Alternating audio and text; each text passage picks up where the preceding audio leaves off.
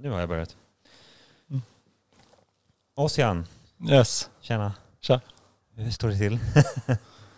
Det står bra till. Vad fint. Ja.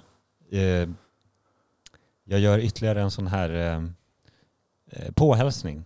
Mm. Så jag kan inte säga välkommen, det är du som säger välkommen. Välkommen till vårt växthus. Tack. Ja. Ytterligare ett växthus. Förra, förra podden var också ett växthus, men det här är mycket, mycket större. Mm. Hur stort är det här växthuset? 125 kvadratmeter. Det är större än mitt hus. Ja, så det, Och- det är stadigt men ibland känns det lite litet till och med. Ja. För att vi försöker få plats med mycket saker här inne. Mm. Vi sitter på er odling också, Mm. under tallarna. Mm. Som jag, vi har ju samarbetat under många år. Ehm, vad är, när startade tallarna och vad är tanken med, vad var tanken från början och hur har den utvecklats? Mycket Oj. frågor. Mycket frågor. Eh, vi startade 2012. Skrev vi på ett arrendekontrakt eh, av kommunen. Vi eh, var då fyra stycken peppade eh, kamrater som eh, ville skapa en eh, plattform så vi eh, startade ett, en eh, kooperativ verksamhet, en ekonomisk förening. Mm. I den föreningen så ville vi skapa verksamheter runt mat. Så vi... Och det skulle cirkulera runt en, eh, en odling. Eh, Ja. Och, eh, och ehm, hur många av er är liksom utbildade? Om man nu ska vara det. För Utbildade. Du, för du, är, du är inte odlingsmänniska från början. Eller lite grann ändå. Eller hur? Ja, jag är ju För du är uppvuxen på sådana ställen, är inte det? Ja, jag är uppvuxen i en eh, så här, gröna vågen kollektiv Va? uppe i södra Norrland i Hälsingland. Eh, På vilk, vad heter gården?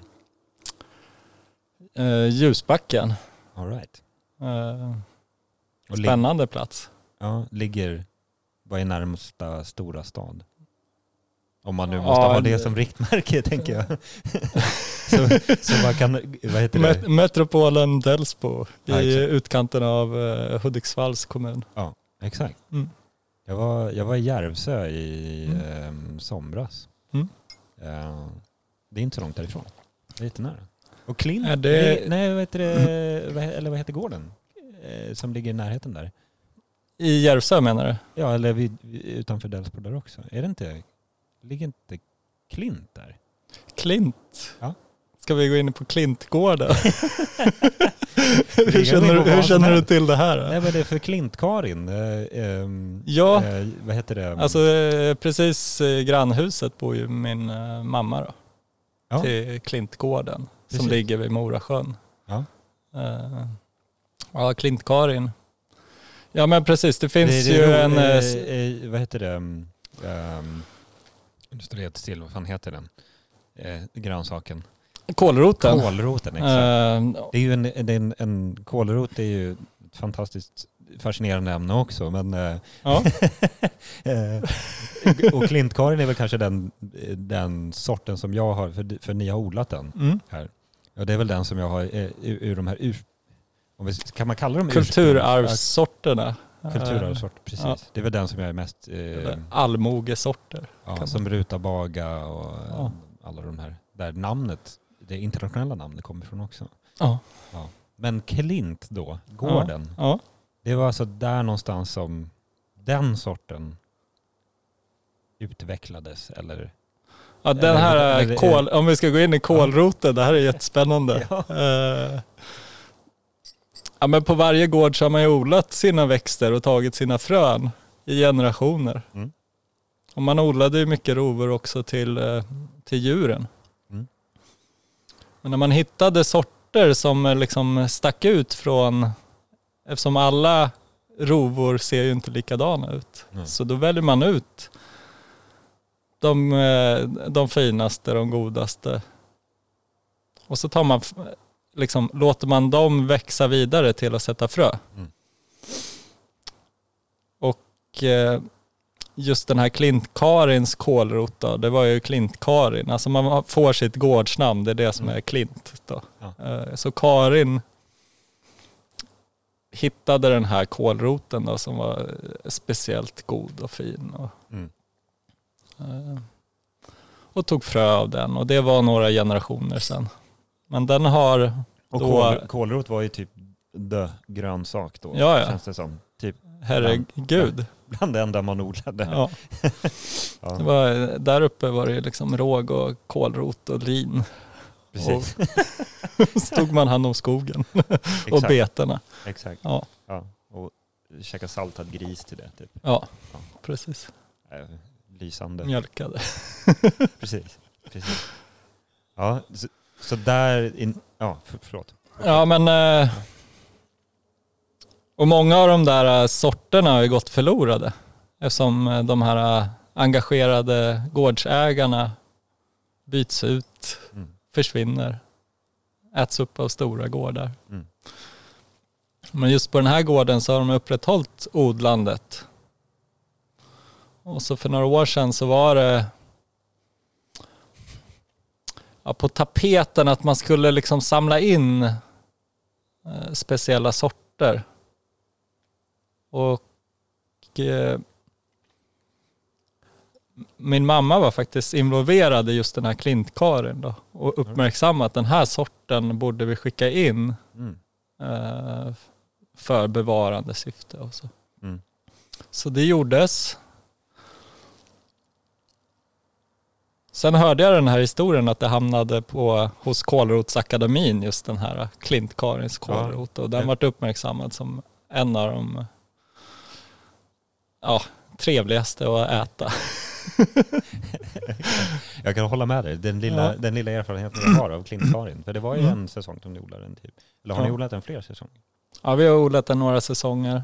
Sen lever vi i en tid när vi har lite svårt, för att vi odlar ju mestadels till privatpersoner och Ja. vi har liksom inte fått, eh, alltså de äter hellre morötter och eh, eh, betor Ja, sånt som de känner till. ja, Ja. än kålrot än så länge. Men eh, vi för in lite sådana inslag som liksom Mm. för att introducera det i folks matlagning. Eh, och din. Ja. Och så. Exakt. Eh, Och jag, odlar den gärna igen. Ja. Men eh, de här fröna vi fick då, då får vi en påse frö direkt av de som odlar på, eh, på Klint. på Klintgården nu då. Eh, så eh, var det lite ojämn grobarhet. Det var ju ganska gamla frön eftersom de sparar ju det mesta av det bra utsädet och det nya utsädet till sig själva. Och så fick vi liksom en gammal påse och eh, ja, så vi hade li, lite ojämnhet i den grodden och det är ju därför också man kan säga att en del av de här kulturarvsorterna försvinner. Mm. För att när jag säger ojämn också, förutom grobarhet så är det mer så här alla mognar inte samtidigt. Och det är ju någonting som man kanske föredrog förr i tiden. Ja. Så man kan skörda lite eftersom. Men vi i våran affärsmodell så behöver det mesta vara klart så här vid ett och samma tillfälle. Mm. Eh, Men eh, vi kommer nog föra in Klint-Karins kålrot. Vi odlade inte den i år men vi kommer nog föra in den snart igen i odlingarna. Mm. Det är bra, jag ser fram emot det. Ja. Den var, den var trevlig. Mm. Nu är inte min kålrotskunskap enorm, men jag tycker det var väldigt god och väldigt användbar. Mm. Trevlig, trevlig grönsak att jobba med. Jag, jag tyckte den var exceptionell att äta som en primör. Mhm. Det, eh, det slog mig för att det hade jag aldrig gör, gjort förut. det är Den bara gick ju liksom- gamla kålrötter. Ja men liksom man kunde ju skörda den och sen liksom försiktigt dra av skalet på den. Så blev den helt så här glänsande. Vet du, det är, det, är, det är ett skalsätt som jag har upptäckt bara det senaste året. Ja, Att för det började ju med kanske majrover, att man så här, just det. det är så man... Jag såg någon sån där, från, från Färöarna tror jag, de odlade de här supermajroverna och Mm. så, skalar de dem som en blomma liksom. Man skär och sen så bara liksom, river av skalet på något sätt. Det är superfin. Och den var ju också så här episk, smakar som krispig grädde. Ja, Super, superhärlig ätupplevelse. Men sen så testade jag, liksom, det, går, det går att skala betor så, det går att Mm. skala liksom, de flesta rotsaker, inte morot kanske, men, men eh, någonting som har lite tjockare skal. ja. Och det blir ju en superfin liksom, Finish. struktur. Ja, Ja, verkligen. alltså. Det ser ju nästan magiskt ut. Då- ser man ju verkligen, då ser man ju verkligen den här, eh, liksom, eh, ja men hur den ser ut. Mm. Och eh, De här små rotutskjuten Ja. blir kvar på Ja. något sätt. ja, Eh, superfin. Ja. ja. Och så kan man skala en primör kålrot också. Mm. Ja, men jag tycker det, det känns som ett, ett projekt värt att eftersträva. Ja. Men då är du alltså uppvuxen nära den gården kan vi säga, inte på den. Alltså vi, vi cyklade, eller gick till den gården för att den ligger precis vid en liten sjö. Mm. Så, och där kan man bada. och där kan man bada. så det var ju liksom så nära. Ja.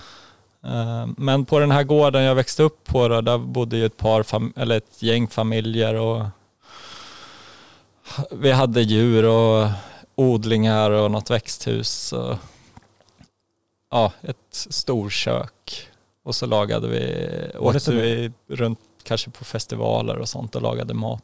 Ja, ja. Eh, Men var det som ett kollektiv eller var det som... Ja, vi, det var ett kollektiv fast alla bodde separat i Ja. egna lägenheter. För att det här var ju en gammal Visst finns det något sånt modernt kollektiv här ute eh, i Trosatrakten tror jag. Ja, Där man också bor så. Man bor liksom i en... ja det, det, man kan säga att eh, man delar innergård liksom. Exakt. Och, exakt. eh, tänk om alla som bodde så kallade sina boende för kollektiv. liksom. Ja, exakt. Eller Södermalm många. skulle vara ett enda stort kollektiv. Ja men precis. Eh, så vad gör det till ett kollektiv? Exakt. Det var väl lite så här, Ja, men det är väl att man delar några gemensamma ut och uppgifter. ja Att man liksom hjälps åt i... eh, Men det är väl som en förening, liksom. Ja. alltså som en bostadsrättsförening. eller precis, som då hjälps en man åt. samfällighet eller något Ja. sånt där. Det, kan man kalla ett, ko- ett kollektiv. Precis.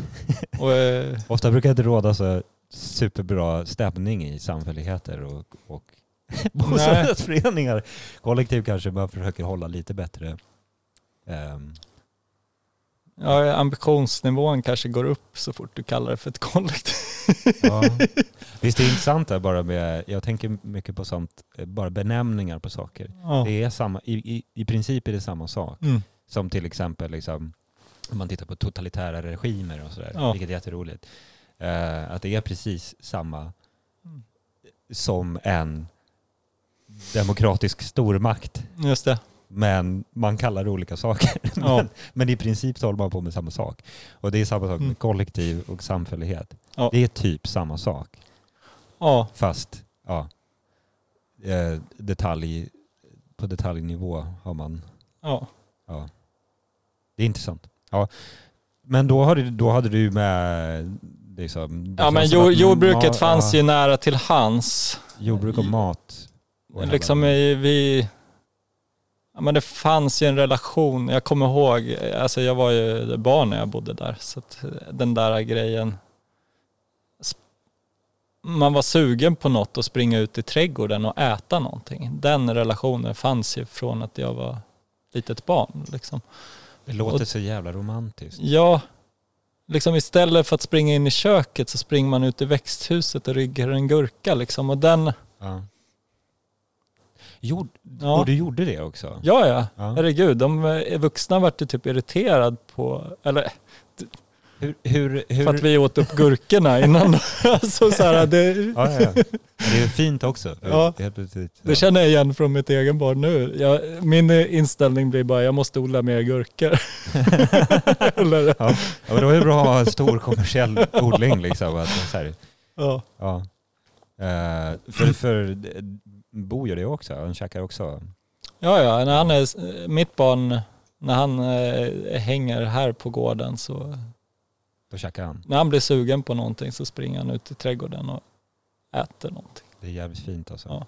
Och då är det ju lättare att ta hem de här grönsakerna hem och få sitt barn att äta det Ja. i hemmet också.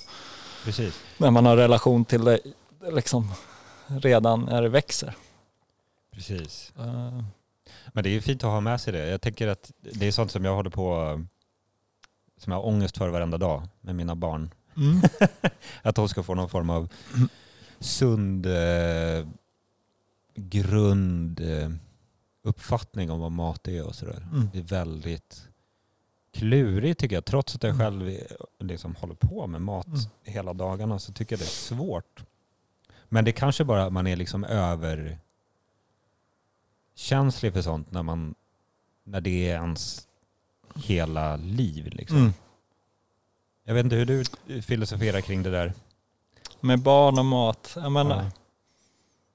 Alltså hur man äter hemma och vad man, hur man...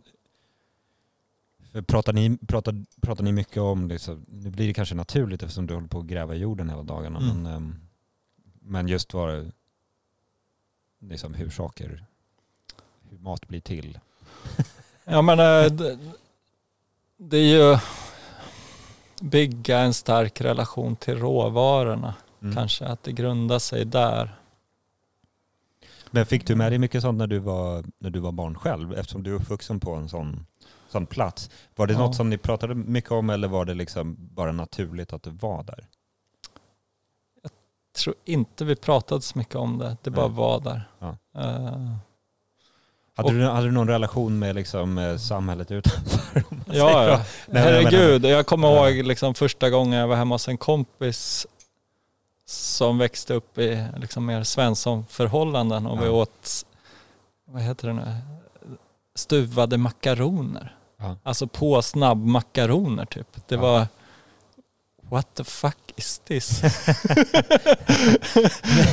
Men hade du, var det en positiv upplevelse eller, eller var det negativt? Ja, men det, det, det är ju på ett sätt en positiv upp, upplevelse. Och det Inom- var ju inte- inte att jag inte hade ätit pasta liksom. Nej, nej, nej. Men inte på det sättet. Men inte riktigt på det sättet. Nej. Vi kanske åt liksom renare mat, vad ska man säga? Råare mat. Fast du fick, du, där, fick du, där breddade du ju också ditt spektra. Ja, Vilket, man, Precis. vilket, vilket jag tänker också. Det, är liksom, det finns så många olika liksom mat är så mångfacetterat. Det finns så många sätt att Mm. göra mat på. ja, Sen så, sen så kanske vi förespråkar ka- då en, om man inom situationstecken ska kalla det renare eller mer ja, naturlig och sådär. Mm. Inte, inte så arbetad och processerad. mm, råvara, i alla fall. eller arbetad är den ju, men, men liksom, ja, den, är inte, den är inte konstlad efter den har växt. Ehm, men man vill ju inte bli enkelspårig där heller. För jag vet också, Nej. det vet fan alla som, det pratar, vi bak, min morsa bakade mycket bröd, eller det, det mesta bröd vi åt bakade sig hemma. Liksom. Och då vet man när det, när det var köpebröd så var det fantastiskt. Och så, det kan väl typ nästan alla relatera till, att, som har fått hemmabakt bröd och sen så när det är när det är köpebröd så är det mest fantastiska som finns. Och nu Mm. är det lite tvärtom, att man så är så fylld med pågens. ja, Att Nej, man, men- När någon bakar bröd hemma så bara wow, helt sjukt liksom. ja, Eh, Men det, det, det breddar ju bara spektrat av vad mat kan vara. mm, Liksom. Och sen vad som är rätt, det, det är sådana här andra frågor. Men det är väl fortfarande någonstans mat, ja. allting. Jag tänk, eller för mig var det mycket att, eh, eller jag, ja men jag skapade i alla fall en stor fascination för just mat. Mm. Att, att det vart intressant. Och då vart ju liksom snabbmakaroner intressant också. Alltså det är ju en, Vad tror du det berodde på då, att det, att, det, att det blev fascinerande? Att det blev intressant? Att maten blev intressant? Men en grej var att jag höll på jäkligt mycket med idrott. Mm. och var jäkligt hungrig. Ja. och då var det så jävla skönt att äta mat liksom. Hungern är ju Hungern, bästa kryddan. Liksom. Ja. Och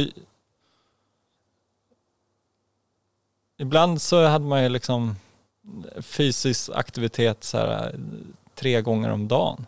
Alltså, plus att man är tonåring och växer. ja, precis. Äter, Och- helt, äter helt galna mängder. Ja, Det börjar min, min äldsta son börjar... Det, det är så här, man blir fascinerad över att det finns, och han är bara åtta, men det, här, det, Ja. finns, det finns fan inget stopp. nej. Bara, kan, kan du verkligen få i dig det där? Det är sjukt. Men ja. så är det ju. Man förbränner ju enorma mängder. Kroppen ska ju bli mycket större. Ja.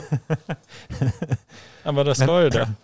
Men det är väl en bra väg in, in i mat. Liksom. Om, man kan, om man kan dämpa hungern med, med hygglig mat Ja. så är väl det eh, ett väldigt bra sätt att få att skapa matkultur Mm. eller liksom matintresse. Mm. Hur blev du, var det, för du blev kock sen? Ja men precis, och det förde mig in på att eh, söka eh, hotell och restaurangutbildningen. Ja, gi- du gick den? Ja, på gymnasienivå då. Ja, ja, ja. precis. Eh, Hur var det? Helt hur, hur, fascinerande att helt plötsligt liksom på skoltid stå och göra, liksom steka en oxfilé och slå en bearnaisesås och göra liksom pommes frites från grunden. Ja. Liksom, jag hade knappt liksom, ätit sån mat innan. och nu står man i skolan och, Ja. och ska göra det och det där tyckte jag var så skönt för att jag tränade så mycket och så fick jag liksom i de där mellanrummen mellan all träning hålla på med det jag behövde mest, liksom mat. Eh, Ja. Så Var det någon... tyckte du hade någon... Eh, eller med den bakgrunden du hade och komma in i liksom eh, den typen av... För det är en annan typ av matlagning. Alltså Mm. så här, att, eh, jag har ju inte gått hotell och restaurang så jag kan ju egent- egentligen inte uttala mig om det. Men, men jag vet ju vad... Men du har gått Liksom- en komvux-utbildning Ja precis. Så- och det, Ja. vi gick ju parallellt med komvuxutbildningen, Eller det var inte kom, det var, det var ju mer, det var en sån här... ehm, IH. Ja, eller? precis. Och den var ju typ, all, all ehm, matlagning skedde ju på restaurang.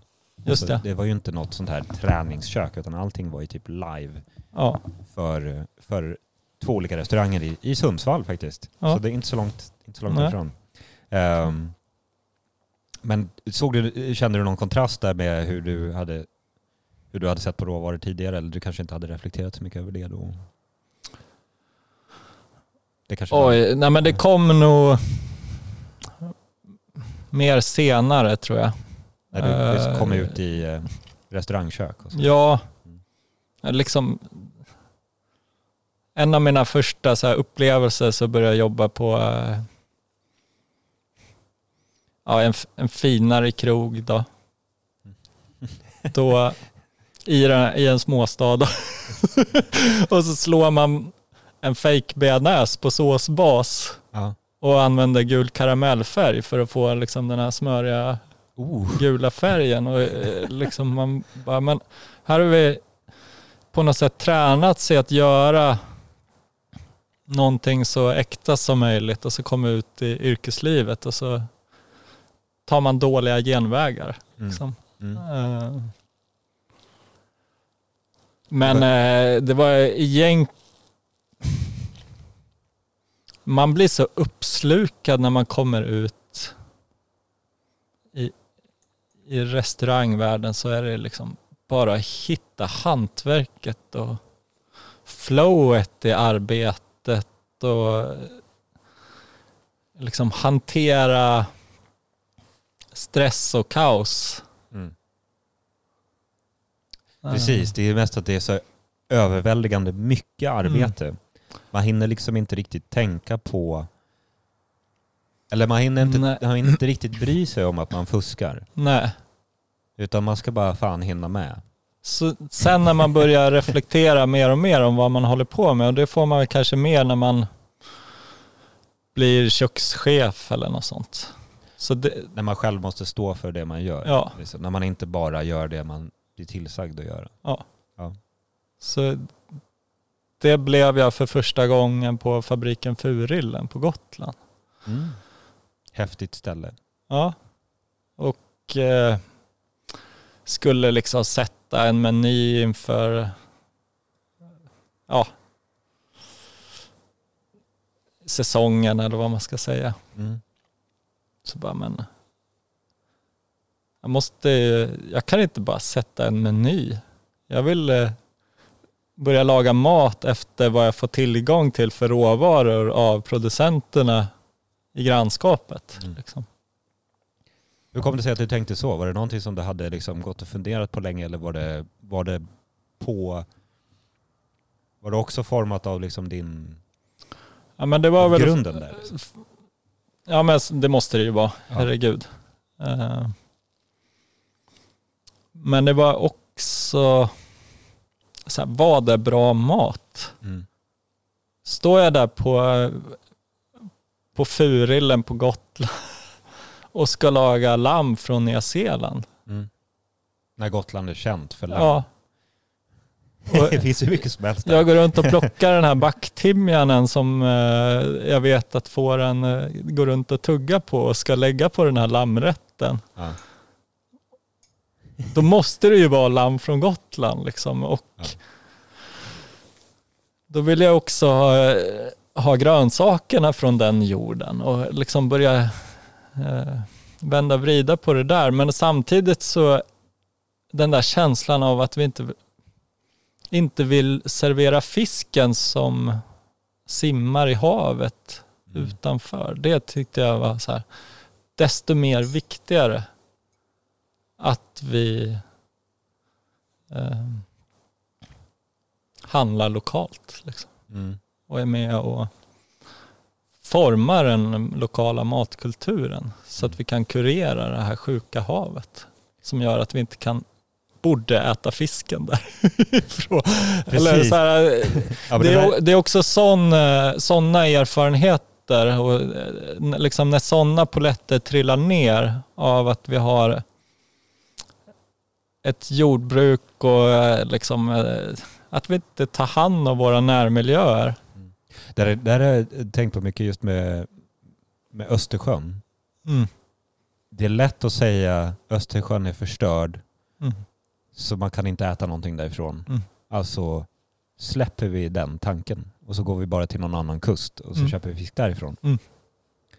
Men om Östersjön ska bli bra någon gång så måste man ju fortsätta bry sig om Östersjön. Ja, och då måste man ju typ plocka upp fisken där. Fiske är ju ett Ja. lysande sätt att bry sig om vatten. ja. Alltså, och det tycker jag, det, det tycker jag liksom eh, djurhållning och sådana där saker. Man kan, man, det pratas mycket etik och, och, och liksom hållbarhet kring det. Mm. Sådana frågor kan vi komma in på sen. Mm. Det, är en evighetsdiskussion Ja, ja. det där. Men, men det lutar i, i många fall, i många debatter om att man ska bara inte göra saker mer Mm. och då kommer allting naturligt lösa sig. Problemet är att man tappar relationen till, till det. Man, man Ja. tappar relationen till marken, man tappar relationen till vattnet, man tappar relationen till naturen om man inte plockar råvaror därifrån. För man äter ju, om man stoppar saker inuti kroppen Mm. så blir man ju en del av det man har ätit. Mm. Jag är ju platsen jag äter också. Mm. Nu är det en del av mig. Nu har den närt mitt system. Ja. Alltså Kan man har säga. jag en relation till den platsen. Så jag tänker just det där med så här, nej men det går inte att äta fisken så då tänker vi inte ens på vattnet som omringar den här ön som är så fantastisk som Mm. alla tycker är helt magisk och så bara, men det är giftvatten runt omkring. Mm. Ska vi kanske göra någonting åt det då? Ja men eh, precis. Eh, jag går mer in i, i att leta lösningarna. Mm. Och något av det som dyker upp är ju i den sfären som jag är intresserad så har vi liksom ett industri, en industri runt maten som eh, släpper ut till ex, ja, men, eh, näring ute i Östersjön som gör att den blir sjuk. Liksom. Så eh, börja jobba med matfrågan från ett jordbruksperspektiv vart mer logiskt för mig. Eh, så eh, det var väl en av grund, liksom känslorna som fick mig att leta upp min brorsa då, som läste då till trädgårdsmästare här i Järna på Skillebyholms trädgårdsmästarskola. Just det. Eh, för att skapa en, eh, en plats och en plattform att jobba med de frågorna. Och liksom i det lilla göra, visa en annan väg i jordbruket visionerade vi runt. Mm. Så då börjar man titta på så här, men vad är det för, vad är det snacket har tagits till och hur kan vi liksom föra in det på en bana som skulle vara mycket bättre för Östersjön eller för våra miljöer. Liksom. Eller för, också för eh, liksom matkvalitet och den biten. För att jag tror ju inte på eller jag tror på råvaror som eh, eh, har brukats på, eh, vad ska man säga, naturliga metoder. Mm. Eh, Så naturligt ett jordbruk kan bli, kan vi säga. Ja, och hur naturligt kan det bli? Ja. Liksom, de frågorna var spännande. Mm. Och vad är naturligt när det kommer till, Ja, till jordbruk och till... Liksom, och vad blir onaturligt när Ja. vi tittar på det som inte funkar? Liksom? Och då är det ju mycket, mycket liksom, så kallad konstgödsel som man eh, häller ut på sina fält. Mm. Vi liksom besprutar mot ogräsen, vi besprutar mot eh, så kallade skadedjuren och svampsjukdomar och så. Mm. Och sen ska vi äta den där maten. Det kändes ju och känns helt skevt att hålla på med, eh, med den typen av matproduktion i ett så kallat modernt samhälle. Ja. För mig var det helt så här vrickat att vi inte var modernare än så. Eh, Men eh, jag var ju novis på odla. Liksom. ja. Så för mig var det mycket att ta reda på hur kan vi då göra. Kan inte det vara en enorm fördel? Och inte vara liksom tolfte generationens jordbrukare? Jo, Och du kommer in med helt, eh, liksom helt, ett helt carte blanche och bara, ja men vad är, vad är, jag kan, jag kan börja från början. Vad är jordbruk? Ja. Och hur, hur har det fungerat och vad är det som gör att det fungerar och varför blir det bra? Och hur får man bra, alltså och med ditt, och komma från, eh, från eh, att se råvaror som mat, ja precis. vilket är också intressant för det är mycket jordbruk som inte handlar om Mm. att producera. Alltså, vi har jag, har, jag är ju med i Sörmlands matkluster och sådär också. Man sitter på vissa möten där och även eh, när jag har varit på Eldrimner och pratat för det är många som, se, som inte ser sig själv som del av matsystemet. Som Mm. jord, nej men jag är jordbrukare. Mm. Ja, det är konstigt. Det är, helt, det är, Ja. det är intressant. Mm. Och det kan ju, det kan ju härledas till mycket olika, mycket andra saker också som till exempel jakt som är Mm. eh, viltvård. Mm. Precis. Men det är ju mat. Ja. det är ju resurser. Liksom. Men det är också Så. viltvård. Eller det, det är ju den där komplexiteten man Absolut. kommer in i när man börjar hålla på med Absolut. eh, och är jobba med naturen. Liksom. Ja, precis. Så eh, det där, eh, ja men eh, att göra det enkelspårat till att man bara producerar mat, Ja. det är en, nästan också förminskande i vad man håller på med. Ja. Eh, För att man håller ju på med så här naturvård. Man tar hand om den platsen som man är på. Om, eller det är den relationen jag får till det i alla fall. Och my- mycket av ert eh, arbete framtid, alltså f- fram till nu och det fortsätter ju också, har ju handlat om jordförbättring. Mm. Eh, vi har ju pratat mycket om jordförbättring. Liksom. Ja. Och hur, jag vet ju hur jorden var här första gången jag var här ute och hur den Ja. är idag. Ja. Liksom. Så det är ju tydligt att man håller på med sådana saker också. Det vet ju alla som odlar att eh, man tror att det är s- stoppa saker i jorden Mm. och sen så kommer det upp någonting men sen så inser man komplexiteten. Och då handlar det ju just om samspelet. Mm. Vilket är väldigt, väldigt, väldigt fint tycker Mm. jag. Och så försöker jag, jag försöker se på min matlagning som det också. Att Mm. det är inte något fristående från, Nej. Eller mitt, jag ska inte säga mat, men mitt, mitt restaurangdrivande och sådär. Den, den kan aldrig vara separerad från liksom, naturvård Mm. heller.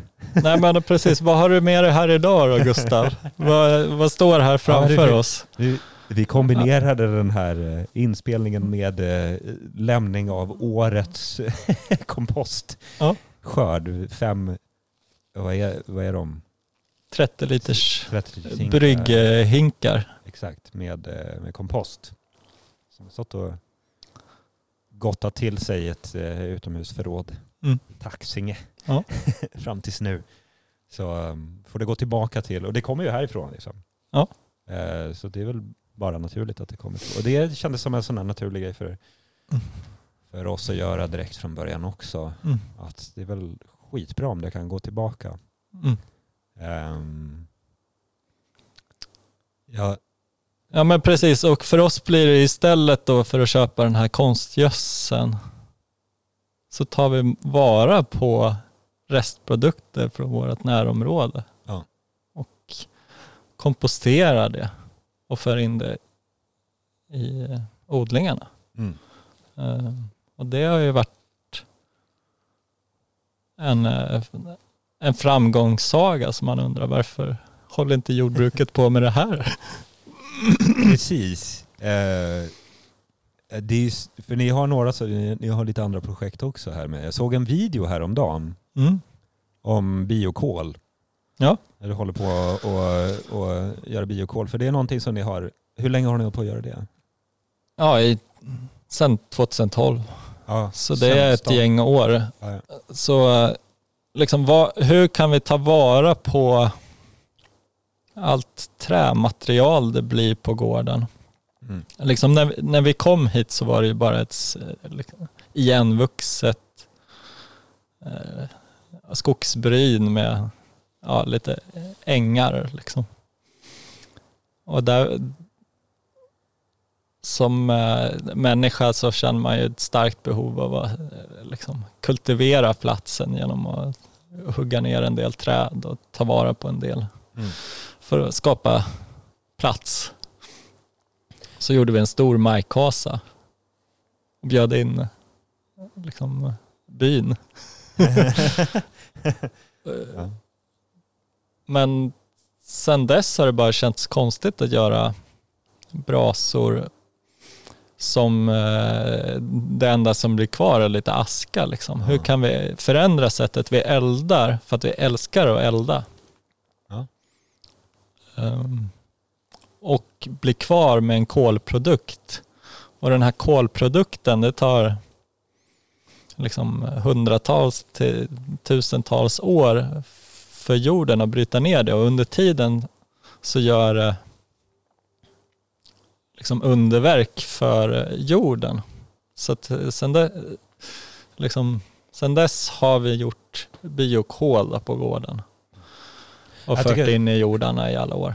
Eh, Det är en av de mest fascinerande grejerna som jag, när jag, jag tror, det var, här, det var härifrån jag fick höra det första gången. När Mm. jag pratade om Amazonjord. ja. Och jag tänkte så här, ja ja, jorden i Amazonas, alltså typ Mm. där träden växer och Ja. allt det där. Den måste ju vara jättedjup och fin och Exakt. det är den inte. Helt obördig. den Och är fan, helt, Ja. det är bara sand. fruktansvärd jord att och, Ja. och kultivera saker i.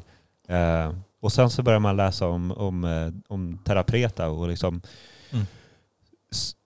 så många människor som man har som man börjar förstå genom, genom skövling av eh, Amazonas så börjar man Mm. förstå att här har det fan bott mycket människor. Mm. Och på något sätt så har man lyckats föda alla de här, och det är miljontals människor vi snackar Ja, om. ja. Ehm, och då har man lyckats föda dem genom att skapa jord, Mm. superbördig jord, Mm. som fortfarande är bördig. Ja. Om man hittar plättar med så terrapreta jord så, så är den fortfarande bördig. Och den, den, den plätten, vad är det, jag har sett någon siffra, är lika stor som Storbritannien. Då förstår man vilket stort jordbruk det har varit i Amazonas. Och här, Ja. och här så tänker man så här, som du sa, hur jävla moderna är vi? Mm. När det finns en jordbruksmetod Mm. som för x antal tusen år sedan var flera tusen gånger mer effektiv än den jordbruks liksom, metoden som vi har nu, som vi anser vi måste hålla på med. Eh, att kunna, tänk att kunna fortfarande ha den enorma matproduktion vi har, fast den, du behöver inte ny mark hela tiden. Och Mm. du behöver inte tillsätta konstgjorda saker, utan det är ett krets, den är kretsloppsbaserad. Den Mm. är baserad på också det som vi, det som vi äter och det, de restprodukterna som vi har. Det är ju ett perfekt system. Mm. Precis. Hur kan inte det vara jordbrukssystemet som vi har? Ja. Och varför forskas det någonting i det här? Mm. Alltså på, på gör det det? På riktig nivå? Alltså på, på där, där det ses som ett alternativ som vi bör gå över till? Eller är det bara så här, ja men det är flum? Nej, herregud. Det, det, det forskas på. Det är skönt att höra. Ja. Ja, Och, och praktiseras. ja. Herregud. Men är, för är det fortfarande, för det beskrivs ju, terapreta beskrivs ju lite grann som ett mysterium. Där Mm. man fortfarande inte vet vad som gör en så superbördig. Är det så eller har man liksom, börjar man få reda på? Nej, men vad som gör en bördig är ju... Alltså, vad ska man säga, när... Eh, den, en kolbit har en ihålighet som kan absorbera upp näring och inhysa mikroorganismer. Så eh, om du fyller den med näring och mikroorganismer och sen för ner i jorden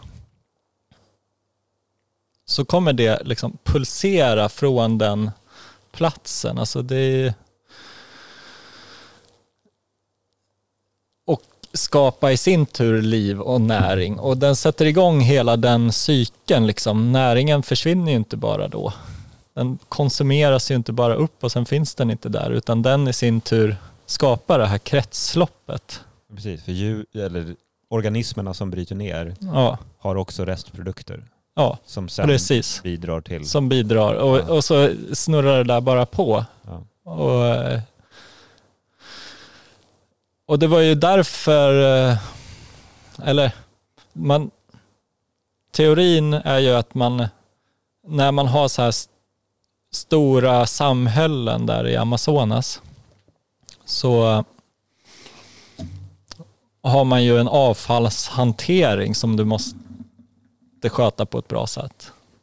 Och då blanda, alltså Av hygienskäl och av hygienskäl. Ja. Så blanda upp matrester, avföring och sånt med kol gör att allting lite neutraliseras. Och sen grävde de ner det i jorden. Och med alla de där matresterna och avföringen, det är ju fullt av näring och mikroliv. Ja. Och på så sätt så eh, blev ju bara de där bosättningarna frodigare och frodigare. Man kunde bedriva jordbruk. Men det här är ju inte dokumenterat. Nej, precis. Liksom, eh, det, det är ju Det bara ju- teorier i efterhand hur man Ja. gjorde och Det var ju för, för dokumentation, när det Ja. bara handlade om att föra vidare, liksom, när man förde vidare saker genom prakt, praktiskt arbete och berättelse. Liksom. ja, Ja. Jag ger dig den här kunskapen Ja. och sen så för du den vidare. Precis. Sjukt frustrerande nu. Men vad är det som är mysteriet med det? Vad är det Finns det fortfarande någon, alltså, Nej, jag, Varför har man inte- för mig är det inte ett mysterium längre. Varför beskrivs det som det fortfarande? Alltså det är, För, för tanken om att det fanns så stora bosättningar i liksom eh, Sydamerika runt Amazonas, Ja. eller i Amazonas, det var ju, och det, det ifrågasätter hela tidslinjen kring hur, hur, vad människor har varit och hur mycket, alltså Ja. hur bebodda platser har varit och sådär. och där fanns det ju en teori om liksom när, när första människan från västvärlden kom dit Precis. och såg de här stora samhällena. Han kom där upp för Amazonasfloden liksom. Exakt. och sen återvände hem till Storbritannien eller vart, vart han Nej, kom ifrån. eh, Spanien eller Portugal. Ja, det kan det ha varit. Ja, Ja, jag tror de, var, de var därifrån allihopa. Just det. Portugal säkert. så kom han tillbaka, eller till slut kom de ju tillbaka till Sydamerika, men då var de inte där. Ja, Precis. då hade hans, och hans liksom besättning spridit de här sjukdomarna. Smittkoppor. Ja. Ja. Visst, Och så fanns det ju inga lämningar eftersom Nej. de bodde ju bara i liksom, eh, träkonstruktioner och sånt där. Och det, Och jag tror det var, jag tror det var någonstans typ 50 till 75 år mellan de Ja. här resorna. Det tar, precis. det tar ett tag. Och då är det nedbrutet i Amazonas. Djungeln tar över rätt fort. Ja. Om ingen är där så blir det, så blir det liksom överväxt direkt. Ehm, ja, precis. Och då är det som att det aldrig har funnits. Ja. Och sen har man bara tänkt att det var så det var. Ja, men det, och sen tänkte man ju bara, ja men eh, när man väl hittar de här kolterapretarna, den svarta jorden, Mm. eh, så Jaha, det är kol i jorden. Då måste vi testa det som en bra jordbruksprodukt liksom. Nej, det växte ju inte bättre av att föra ner kolbitar i jorden. Nej. För att de var ju inte fyllda med näring och mikroliv då innan du förde ner dem i jorden. Men då har de en motsatt effekt och då drar de till Ja. sig Just det. eh, liksom all... För att den har, vad ska man säga, den har en positiv laddning också, kolbiten. Och det drar åt sig näring och mikroliv. Sen tar det tid innan det kan återge någonting, men eh, till slut gör det ju det också. Mm. Och när Ja. processen väl är igång så är det också Ja, nästan en evig, ja. en, en evig En, bördighet. ja, men precis. En evigt bidragande orsak till bördighet. Så där tyckte vi var superspännande att föra in för att då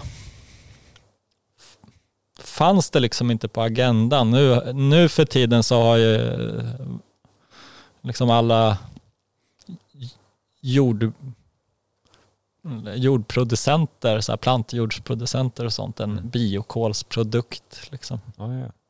Eh, vi har börjat ställa om förbränningarna i industri och avfallshantering och sånt till lite biokols förbränningsanläggningar istället. Så vi får en restprodukt i biokol. Mm.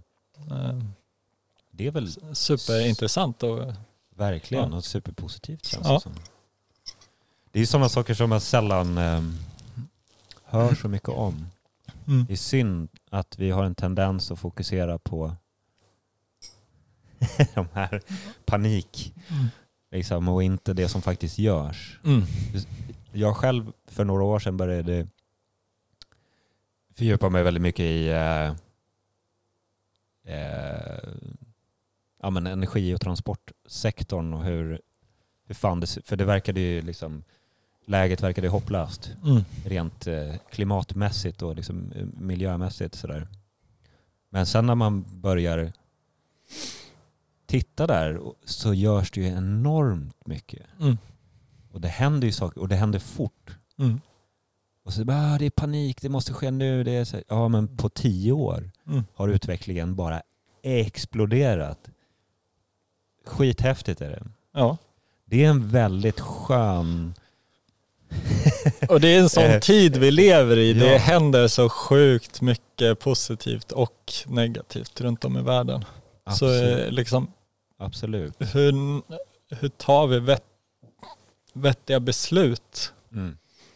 Eh, ja. Nej, det är ju det är, det är sånt som vi ställs inför varje dag. Liksom. Beslut som ska tas utifrån, ska vi, vara, ska vi ta besluten för att vi känner panik över någonting? Mm. Eller ska vi följa en eh, positiv trend? Mm. Liksom. Och det är väl, där handlar det väl mycket om eh, psykologi och ens egen... Hur vill jag... Vad vill jag fylla mitt liv med? Mm. Vill jag fylla det med stress och panik och ångest? Mm. Eller vill jag fylla det med positivitet och framtidstro och liksom långsiktiga, långsiktiga projekt? Mm. Jag vet ju vilken sida jag vill vara på. Ja. Och ju, ju, mer, ju mer man fördjupar sig i det, desto mindre panikartat blir allting. Mm. Då kan man höra de här nyheterna och så kan man, så kan man ändå tänka här, jag förstår varför det här har nyhetsvärde. Mm. Men jag vet också att det finns en annorlunda bild av det här. Liksom allt är inte nattsvart. Det, det, det är rätt skönt. Mm. Och så känner jag mycket här när jag är här. Liksom. Mm. Ni är ju väldigt, ni är väldigt odogmatiska också. Mm. Eh, vilket är, om man tittar på Järna som plats, så har det ju en, det har en historia av att vara väldigt segregerat utifrån superdogmatiska antropo- antroposofer Mm. och de som inte var det. det är Ja. som, Säkert. Jag, är- jag är ju ganska nyinflyttad här. exakt. Eh, Jag tyckte det kändes så skönt när jag, för mm. jag har ju lite historia här. Mm. Både min egen släkt och min sambos släkt har ju historia här. Mm. Min mor är uppväxt inte så långt härifrån, Mm. rakt över vägen och den här platsen var faktiskt där jag nu är jag inte, jag vill inte säga liksom falsk information här, men jag, har, jag vet att de var här och tittade på möjligheten att bygga en skola här. Mm. Det som sen till slut blev Kristofferskolan i Bromma tror jag. Mm. Men eh, innan dess så var det liksom här någonstans som eh, Waldorfundervisning eller Steiner-baserad Mm. skola skulle ske. Vilket Mm. är jävligt. Alltså det, jag ser på mitt liv som ett, ett, ett så här jävligt intressanta sammanträffanden. Mm. För den här platsen var väldigt, just, inte kanske just den här, men gärna har jag upp, alltid upplevt som lite svår. För Ja. att den har varit så superdogmatisk och jätte Mm. eh, liksom sektig. Utifrån eh, hur jag upplevt min egen, då min, min egen mormor och morfar som, som var djupt engagerade i antroposofin. Mm. Eh, och hur mina föräldrar valde att helt avstå från det av massa olika skäl.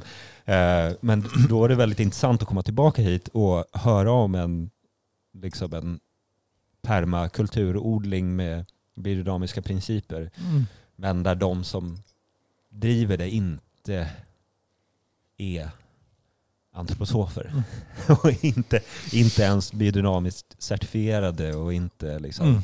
sådana, utan gör det av logiska och liksom ja, Utforskande anledningar. exakt. Så tar vi in... eh, det kändes som, det är också en sån där, en stor eh,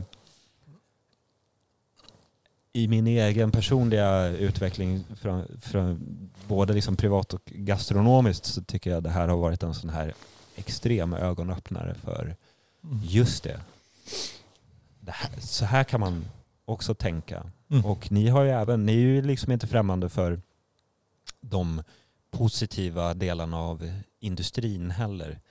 Det finns ju, det finns Nej. nej men det finns intressanta industriella lösningar. Jag satt, Ja. jag satt i morse och tittade, jag pratade med, med, med Robin, din bror, om det tidigare. Mm. Eh, jag satt och tittade på äppeljuiceförpackningen i morse. Mm. Min yngsta son älskar äppeljuice. Just det. Och dricker Den här lilla koncentratet. Nej, nej, nej, nej, nej, nej. Det här är så det här eh, Bravo, Just det. vad det nu är. Ja. Stora två liters. Han dricker Ja. mycket äppeljuice. Det gjorde tydligen jag också under Ja. en period i mitt liv. Han är väldigt lik mig. Han gillar lego väldigt mycket också. Så det är positivt. Det blir kanske en människa av honom. Vi se. Eh, men eh, då satt jag och tänkte på det där just att, ehm, att industrin är fantastisk på... Titta på den här förpackningen. Vi har lyckats, bara för att vi vill, har vi lyckats skapa processer. Att så här, perfekt reproducera samma form, samma innehåll. Mm. Så här. Problemet är bara att det inte stämmer. Det, problemet är att det inte är sant. Att så här, kommer bara från äppel, äppeljuice alltså, Mm. baserat på koncentrat och så här, 100% bla bla bla. bla. Ja. Vilket man tänker så, oh, det är bra. Fast går man några steg till i ledet så är det, så är det helt plötsligt inte så bra. Men själva, liksom, det är ju det är ju fascinerande med processen. Ja. Den är ju svinhäftig. Sen har den tyvärr jättestora liksom, har jättestor inverkan på så många andra led. Mm. Och det vill man inte prata om. Det låtsas man som det inte finns. För att vi har ju lyckats skapa en fantastisk produkt. Det tycker jag är, som sagt, hur moderna är vi? Ja. För det borde vi ju fan kunna ha löst i det här laget. Ja. Och där tycker jag, där är ni också superintressanta. För där, bara det här eh, sköljsystemet som ni har som är en typisk sån här industriell Mm. process, vilket är supersmart. Ja. men, man måste ju titta på, alltså för att, för att fungera som en småskalig odlare idag eh, utan eh, att vara eh, ekonomiskt oberoende så, måste vi titta på effektivitet i det vi håller på med och skapa en, liksom en vardag som blir genomförbar. För att liksom vi, vi kan inte ta 100 kronor knippet per mor, eh, liksom morotsknipper. Det, det köper inte folk idag. Nej. Alltså måste vi ungefär ligga på samma nivå som det kostar att köpa ett morotsknippe i, i vanliga fall. Men för att kunna göra det eh, så måste vi se till eh, liksom, effektivitet och sånt där. Och Ja, så vi, vi har tagit oss an det på massa olika sätt i både hur vi organiserar oss, hur vi, alltså hur vi jobbar tillsammans i våran grupp, eh, till hur vi eh, tar oss an våra, eh, våra kunder då. Så att alla kunder vi jobbar med är så kallade andelsägare av våran skörd. Det gör att vi kan planera en odling baserat på deras önskemål och eh, vad vi önskar att producera. Eh, istället för ja, att hoppas att någon kommer och köper det man producerar. Så vi tar bort sån, eller så många steg som möjligt ur våran produktion som inte bidrar till kvaliteten i det vi gör. Eh, Så att eh, Ni har tagit bort à la carte-menyn. vi har tagit bort à la carte-menyn. Vi har liksom en satt dagens rätt. Eller vad man ska säga.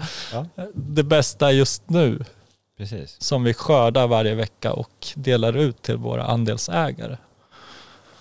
Ehm, tycker jag har varit, ja men det gör att vi slipper liksom eh, stå i kassan i en gårdsbutik och sälja grejer och eh, ha ett kassasystem och allt sånt där administrativt som man måste jobba med annars. Liksom en massa små transaktioner som ska in på något bra sätt. Nu skickar vi liksom fakturer med- vid jämna mellanrum. Mm. Det där är, det där är en, eh, någonting som småproducenter överlag, eh, det är en den svåraste biten där är just hur, hur säljer man sin produkt. Mm. Eller svårast, men det är en av de här komplicerade bitarna. Mm. Och de flesta har ju svårt att ha tid Mm. med att antingen st- stå Alltså, i- först ska du producera allt det här som är superkomplicerat och göra det på ett bra sätt och sen ska du också... Sen måste du stå och vänta och hoppas att någon Ja. köper. Ja, Liksom. Det, är det, är inte ett bra, det är inte ett bra slutsteg nej. För producenten. Mm. Så det här med att eh, folk redan har köpt produkten, oavsett vad den är, Ja. är ju, eh, det låser ju upp mycket tid. Och så Mm. tänkte vi i vår relation också efter, ett, efter ett tag. Ja. När det liksom var, det var redan sättet som, som jag hade lust att arbeta på. Mm. Bara det att jag gör inte en beställning utan jag får också bara ta del av skörden. ja men precis, ska vi berätta lite om hur, hur det funkar mellan oss? Ja men Du är ju andelsägare ja, som restaurang och som privatperson. Precis, exakt. Ja. Eh, ja men det blev väl så... För, för min idé med restaurangen var också så att ja, men, ehm, jag skulle... Min dröm var någonstans så här, om jag åker och hämtar grönsaker hos er och sen så lagar jag mat på det. Mm. Sen så tror jag det tog ett par år innan vi liksom lite för, för mycket så här gästflöde var svårt och mängder. Jag kan inte alltid... ja, det var ju svårt för oss också. Precis. Vi har, ju, vi har ju tajmat varandra ganska eh, väl där men, men, ehm, men det var ju innan det liksom är jämnt, Mm. innan jag vet vilka mina kunder är, Mm. som jag också famlade i mörkret efter liksom. Så var det ganska svårt. Men sen när det började liksom stabilisera upp sig lite grann och man vet att ja, men ungefär så här mycket behöver jag. Då var det väldigt positivt för oss båda att kunna ta bort ja, men, vägandet. Mm. Alltså, Eh, underskatta inte att nej. väga in allting. Nej men det är enormt mycket jobb, så Ja. är det. Alltså det är, det är inte... Det, det är varenda grej som tar extra tid Mm. Och extra arbete och extra Mm. pyssel. Mm. Om man kan få bort det mm.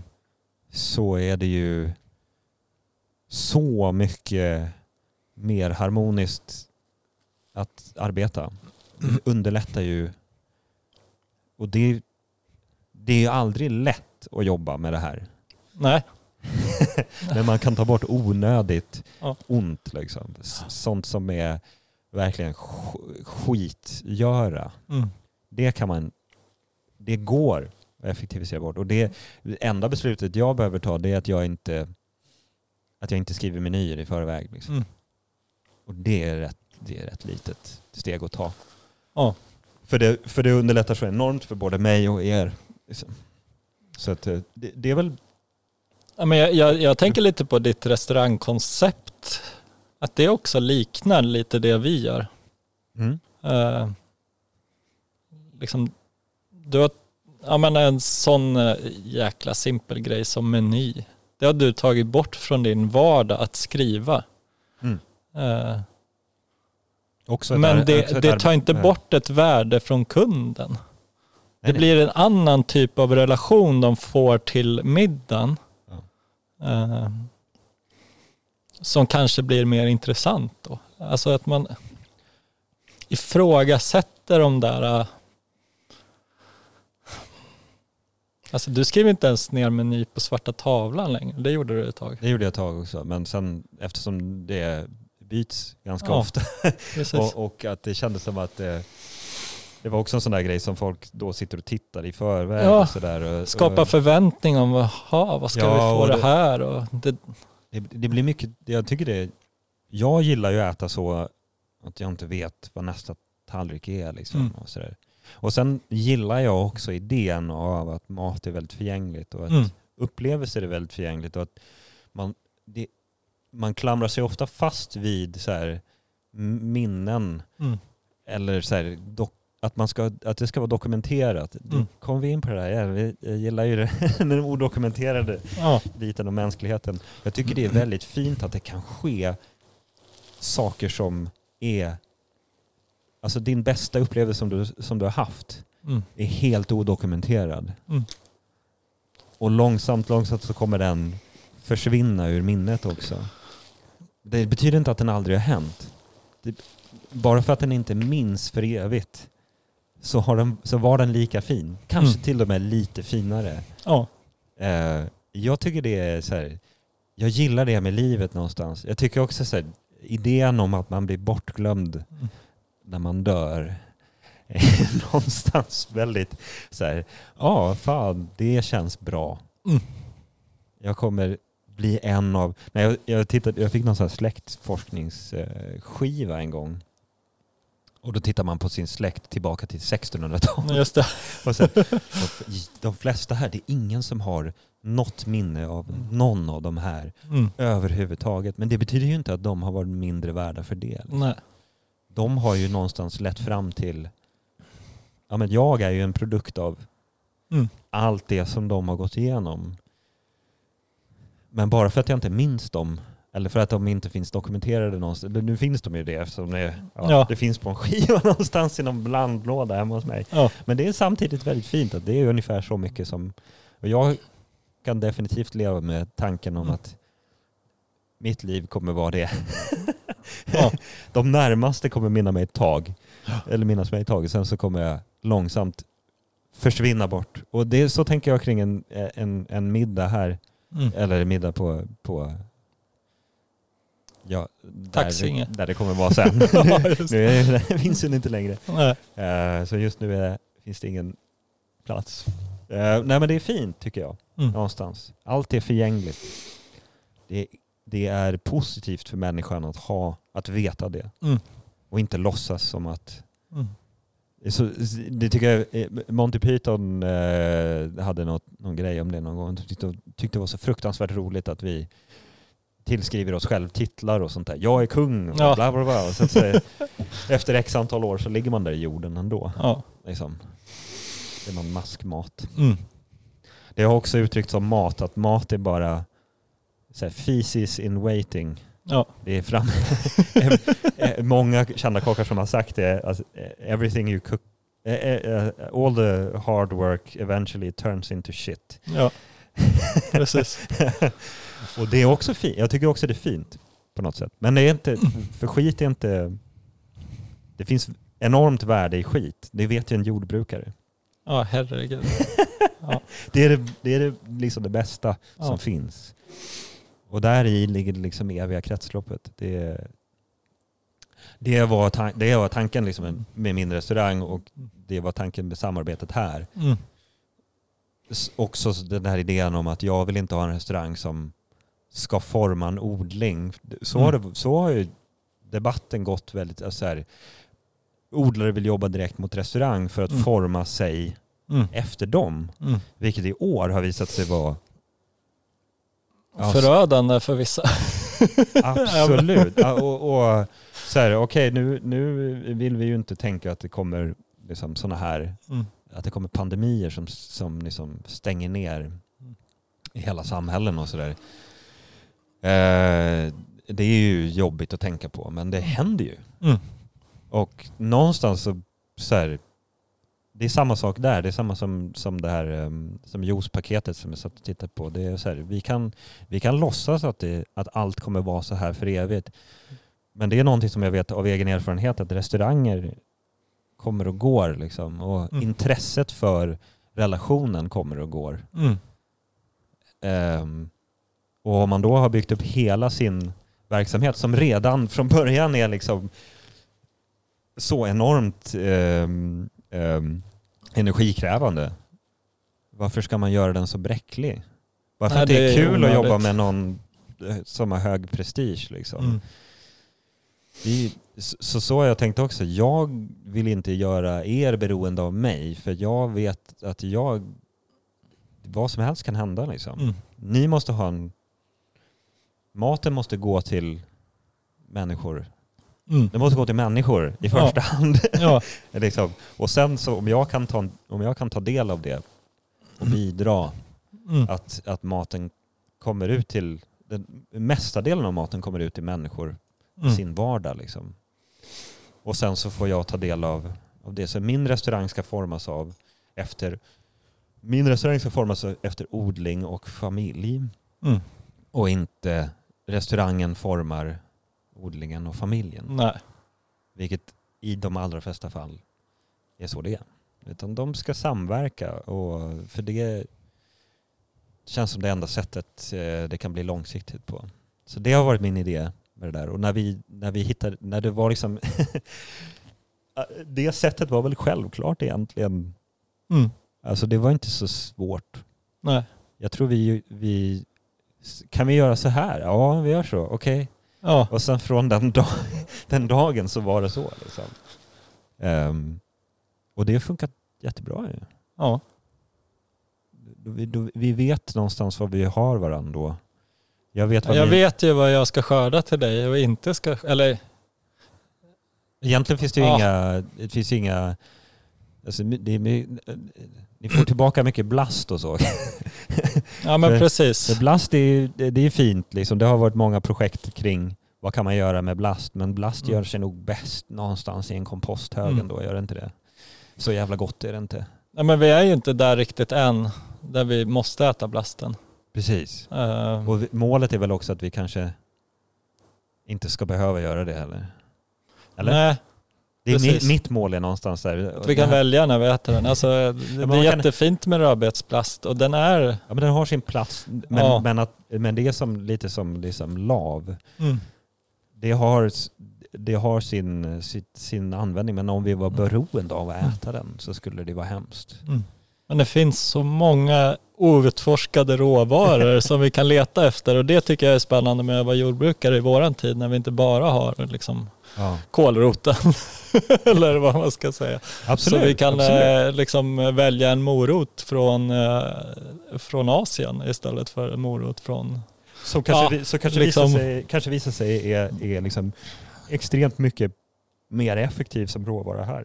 Ja, Alltså så, eh, det är ju fint när man släpper dogmerna och, och, och, Mm. och sånt där. Vi har ju, som människa har man ju en tendens att ha dem där mm, och tänka så, nej men det är inte rätt. mm. Fast det är sant. ja, Men jag vill inte att det ska vara så, för jag vill, eh, jag vill, ja, men jag vill känna igen mig eller något sånt där. mm, Det är, eh, det är fint och, och det tycker jag är ytterligare en sån där inspirerande grej med, det här, med den här platsen, att ni gör det på just på den här, på den här platsen med den här historien och med hela, Mm. hela den grejen. Att, ni, att det handlar om öppenhet här. mm. Det tycker jag är en, det är en sån här, kanske det som är st- störst med den här platsen, att det Mm. är en nyfiken, utforskande, öppen, välkomnande plats. Mm. Vi försökte ju göra ett litet projekt, Mm. eller lite sammankomst förra året.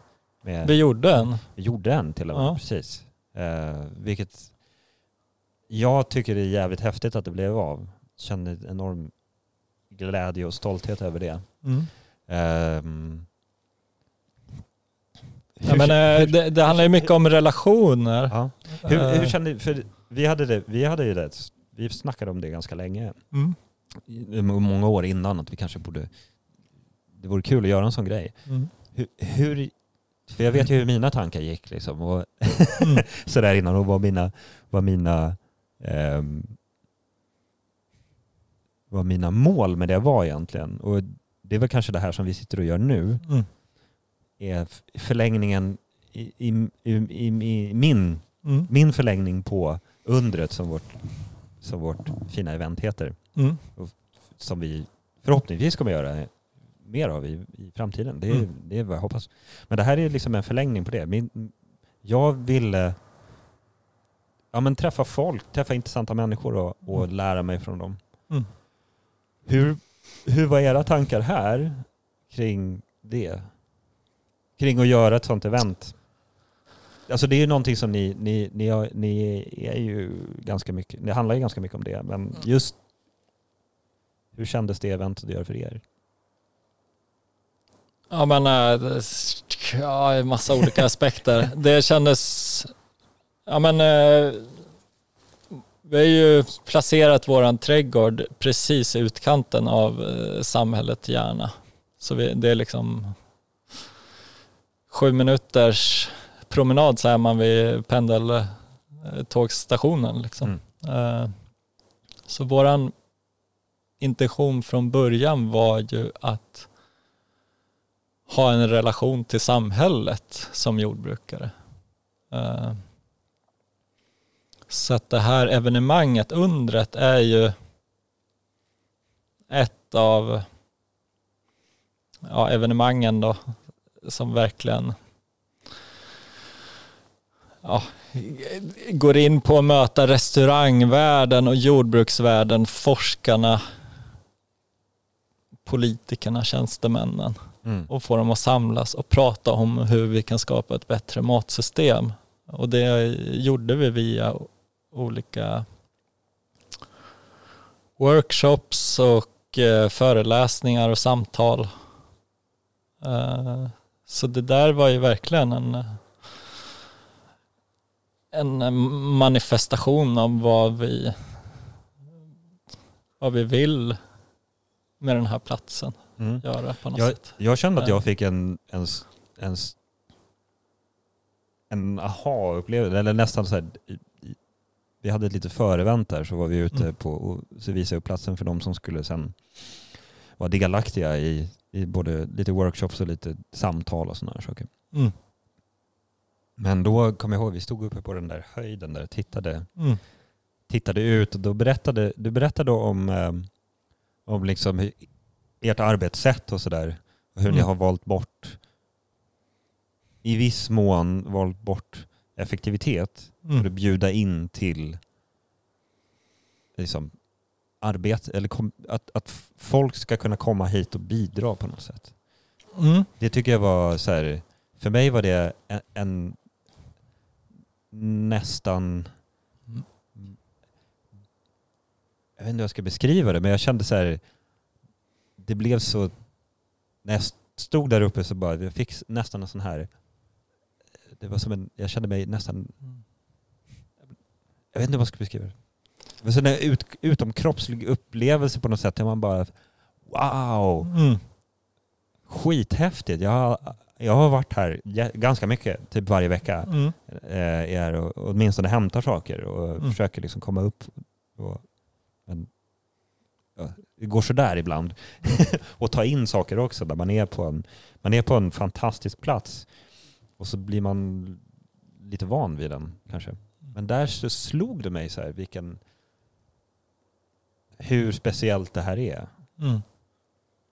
Ja, Men vi, vi har valt att göra vissa saker på väldigt speciella... Alltså ibland står vi och överväger, ska vi använda liksom en traktor eller en grävmaskin och göra det här? Vi anställer liksom en entreprenör som kommer och gör det. Eller ska vi skapa ett evenemang som gör att människor får komma och göra det här med oss fast för hand?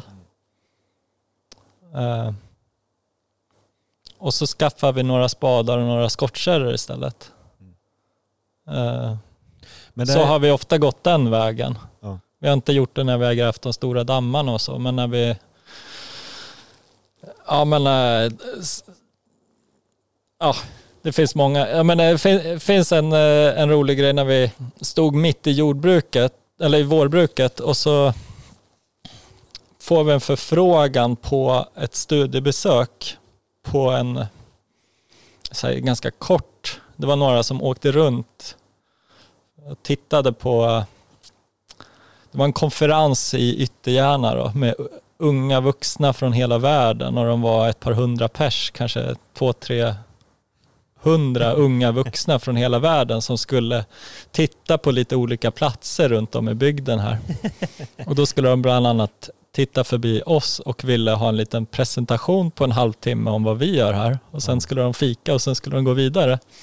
Så vi bara, men alltså vi, vi har hur mycket som helst att göra just nu. Då höll vi på att preppa vårat fält som vi då inte plöjer och fräser varje år utan vi eh, jobbar mer, eh, mer som ett om man ska jobba mot restaurangbranschen så är ett, vi jobbar mer som ett liksom Michelin-kök än som ett storkök liksom i våra odlingar. Så då bjöd vi in alla de här 200-300 unga vuxna och sätta sig på en kvadratmeter i våra odlingar och plocka bort allt ogräs som fanns på deras lilla ruta medans vi står och berättar om vad vi håller på med här. Men i, liksom, i det mötet så upplever de ju vad vi håller på med där. Att de får liksom en eh, direkt upplevd eh, förståelse för vad vi håller på med. Precis. Och så har vi jobbat egentligen genom alla år med att ta emot människor här på platsen. Och det har varit väldigt intressant och det också skärper oss i att bli bättre i det vi, vi gör. Så på sätt och vis så blir vi effektivare Mm. genom att gå den omvägen till att jobba med människor och bjuda in dem i odlingarna. Och alltså om vi skulle ge den utmaningen till jordbrukarna runt om i landet, i världen. Att börja bjuda in folk och göra jordbrukssysslorna med dem. De skulle få panik många. Bara, nej, Oh ja. släpp inte in 200 liksom, vuxna in i våra odlingar. Liksom. Ja. De kommer vi förstöra. Eller hur kan vi ens bygga ett jordbrukssystem där det, där det går? Så vi brukar prata om att vi ska liksom, demokratisera alla jordbrukssysslor vi har på gården. Så alla vi på gården kan göra dem. Så därför jobbar inte vi så mycket med maskiner och sånt i odlingarna heller. Mm. För att då blir det liksom en person som kan hantera det där på rätt sätt. Liksom. Ja. Men det är det här som jag tycker är så stort med den här. Ni är så annorlunda. Ja, det blir lite annorlunda. Ja men för, Eh. för att ni är så här. Det är, det är ett, ett oändligt mycket djupare tänk än vi Mm. producerar. Och ur det så blir det jävligt bra mat och ett Ja, effektivt exakt. system. Och Ja. liksom, eh, vi, jag tänker att vi och de som jobbar med de här system, odlingssystemen som vi jobbar med har ett av de mest effektiva jord, eh, liksom, produktionssystemen man kan ha. Liksom. Eh, vi, vårt odlingsfält är uppdelat i vad är det, 212 stycken 6 kvadratmeter stora odlingsbäddar. Så varje bädd kan vi hantera lite på olika sätt fast egentligen kan vi hantera Alltså vi, vi kan om vi vill odla också 212 olika grödor samtidigt om vi vill det. Mm. Och det är baserat på om våra kunder vill det och det blir inte så mycket krångligare för oss att hantera. Ehm, Det blir bara mer fröpåsar att köpa in av olika slag. Liksom. Eh, Exakt. Men hur bygger vi upp en jordbruksverksamhet som blir så flexibel? Liksom? Mm. Det tycker jag och det är det fina också. Det har jag påpekat för mina kunder också. Eller mina gäster. Ska jag säga. Det här faktum att en, en, ehm, en gård som jobbar på det här sättet eller en odling som jobbar på det här sättet det är ju att det, det finns alltid mat. Mm. Det är liksom den är resilient. Ja. Den är och det är också sånt där grej som vi kanske som vi pratar om att vi eftersträvar i samhället. Att det, det är det som bygger liksom någon form av säkerhet och Mm. då kan man då utvecklas samhällen liksom och blir högre Mm. alltså det blir högre levnadsstandard när man kan känna någon form av säkerhet att, att det finns grundförutsättningar för att liksom, Ja. ja.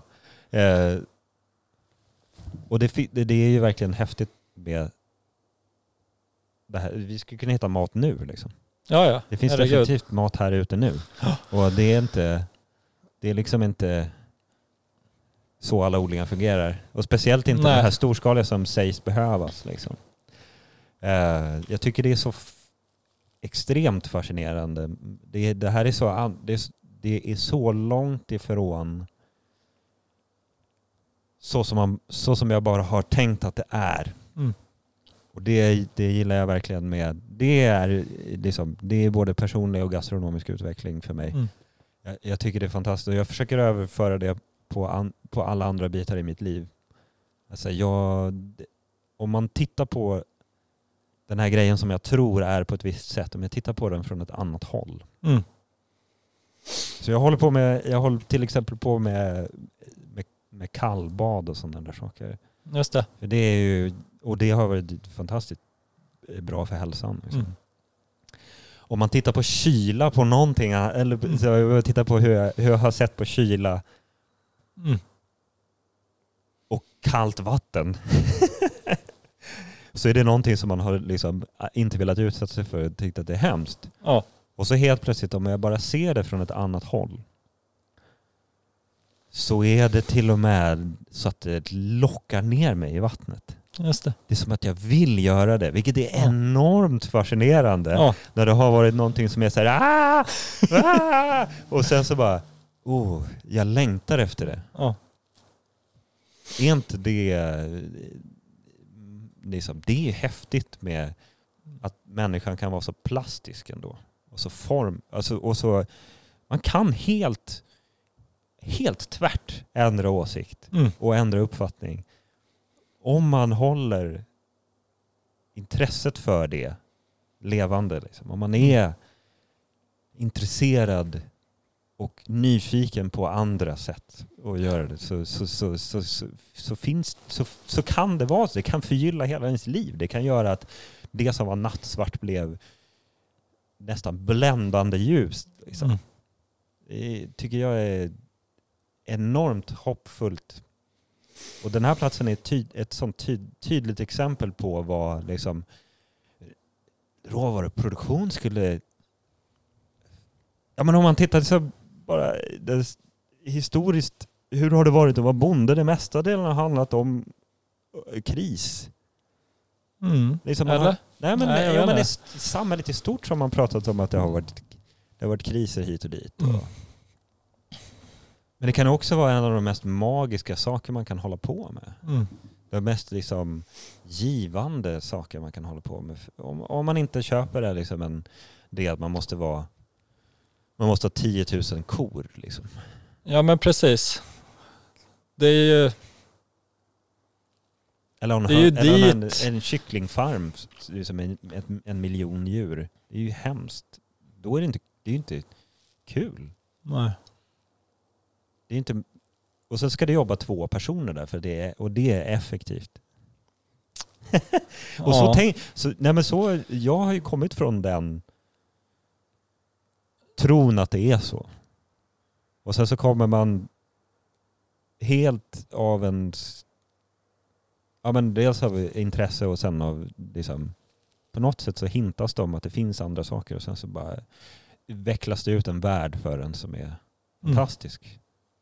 Och sen är den andra världen inte vägen framåt längre. Liksom. Då blir den inte lika problematisk. Nej. Eh, Jag tycker det är skithäftigt. Jag, jag är väldigt inspirerad av det. Jag, så, jag, låter, jag låter det... Det är ingen som tror att man kan driva en restaurang med åtta sittplatser. Nej, nej. Det är klart. Alltså, Det är, klart. Den är, det är ju en av mina favoritkommentarer som jag fick Ja. av, eh, av, eh, vi, vi, eh, ja, ja, men av, av en, en kär vän och eh, favoritperson eh, som, eh, som frågade om det kom mycket, om det kom mycket kockar så sa jag ja men det kommer inte så mycket krögare. Liksom. Och då sa Mm. han också ja, men det finns ju inget det är klart att det kommer, det finns ju inget att hämta här. Liksom. Nej. Det finns inga pengar i det här projektet. Mm. Men det finns så mycket mer än Mm. det. Det finns, det, det finns det som man är ute efter. mm, Så fan, eh, matlagare är inte ute efter pengar. nej. Det är en bi, det är en förhoppningsvis en bieffekt av ett effektivt företagande på något Mm. sätt. Men det är ju om man är matlagare som är ute efter matlagningen. Eller hur? Mm. Om man är odlare som är ute efter odling. Du, Mm. Ni är inte ute efter att inte odla. nej. Ni vill ju inte skaffa liksom, eller utveckla det till det att ni inte behöver göra det här längre. Nej men Som en, precis. en kock som, som effektiviserar sin, eller som, som utvecklar sin verksamhet till att han inte behöver stå och laga mat längre. Nej, vi vill ju Var bara det- göra det mer trivsamt Ja, att göra det vi gör och det Exakt. är ju liksom Exakt. därför vi gör en bubblarstation i vårt sköljrum. Liksom, Ja, ja. För att då blev det trevligare att göra det momentet och skölja vissa grönsaker på det Exakt, sättet. exakt. Så att hur gör vi hela tiden vår arbetsplats trevligare? Men Mm. du sitter här bredvid ett avokadoträd. Ja. Det är ju inte kommersiellt men det gör ju min vardag och mina kollegor och våra familjers vardag mer spännande Oh att vara runt det här. absolut. Eh, Så att det är liksom... Och det tragiska med jordbruket det är ju liksom de som försätts i verksamheter där de inte längre när sig själv eller trivs i det. Alltså jag hörde om, ja men det finns en stor liksom självmordstal för jordbrukare. De blir bara ensammare och Mm. äldre. Mm. Och blir mer och mer skuldsatta. Och det är liksom en tragisk bild. Verkligen. Ehm, poängen är väl, det är väl det är samma sak när man ser på arbete. Om man ser på arbete som jobb Mm. så kan det ju bli jobbigt. Ja, herregud. Men om man ser ar- arbete som en meningsfull syssla Mm. som man, som man gör, då blir det något annat. Det kan fortfarande vara jobbigt men då är det, men, det är meningsfullt i alla fall. Mm. Ehm, Det är också bara synvinkeln på ordet.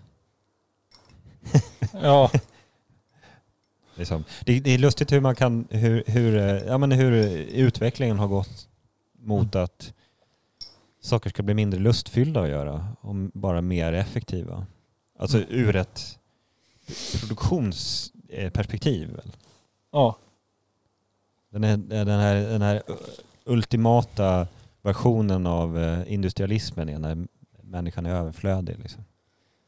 Vad gör vi då? Ja exakt, vad är poängen då? Ja. Det bara produceras saker Mm. av sig själv. Mm. Och sen så, ja, vad gör vi då? Precis. Mm. Istället för att göra alla saker meningsfulla. Liksom. En, en, en, en, liksom en, istället för att ha, istället för att ha eh, såna här nät runt fabriken i Kina där man tillverkar iPhones Mm.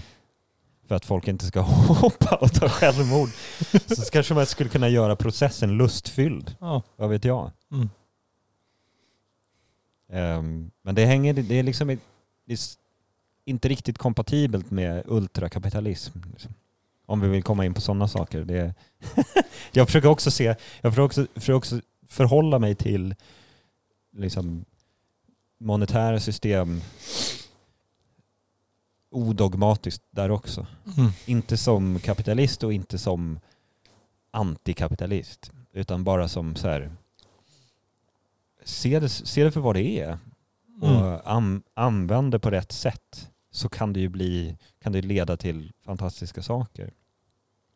Varför måste det, varför går, varför går utvecklingen alltid så långt bort från liksom det mänskliga i det? Mm. Vi är ändå människor som utnyttjar de här systemen. Då borde ju vara formade runt, runt oss liksom, och runt vår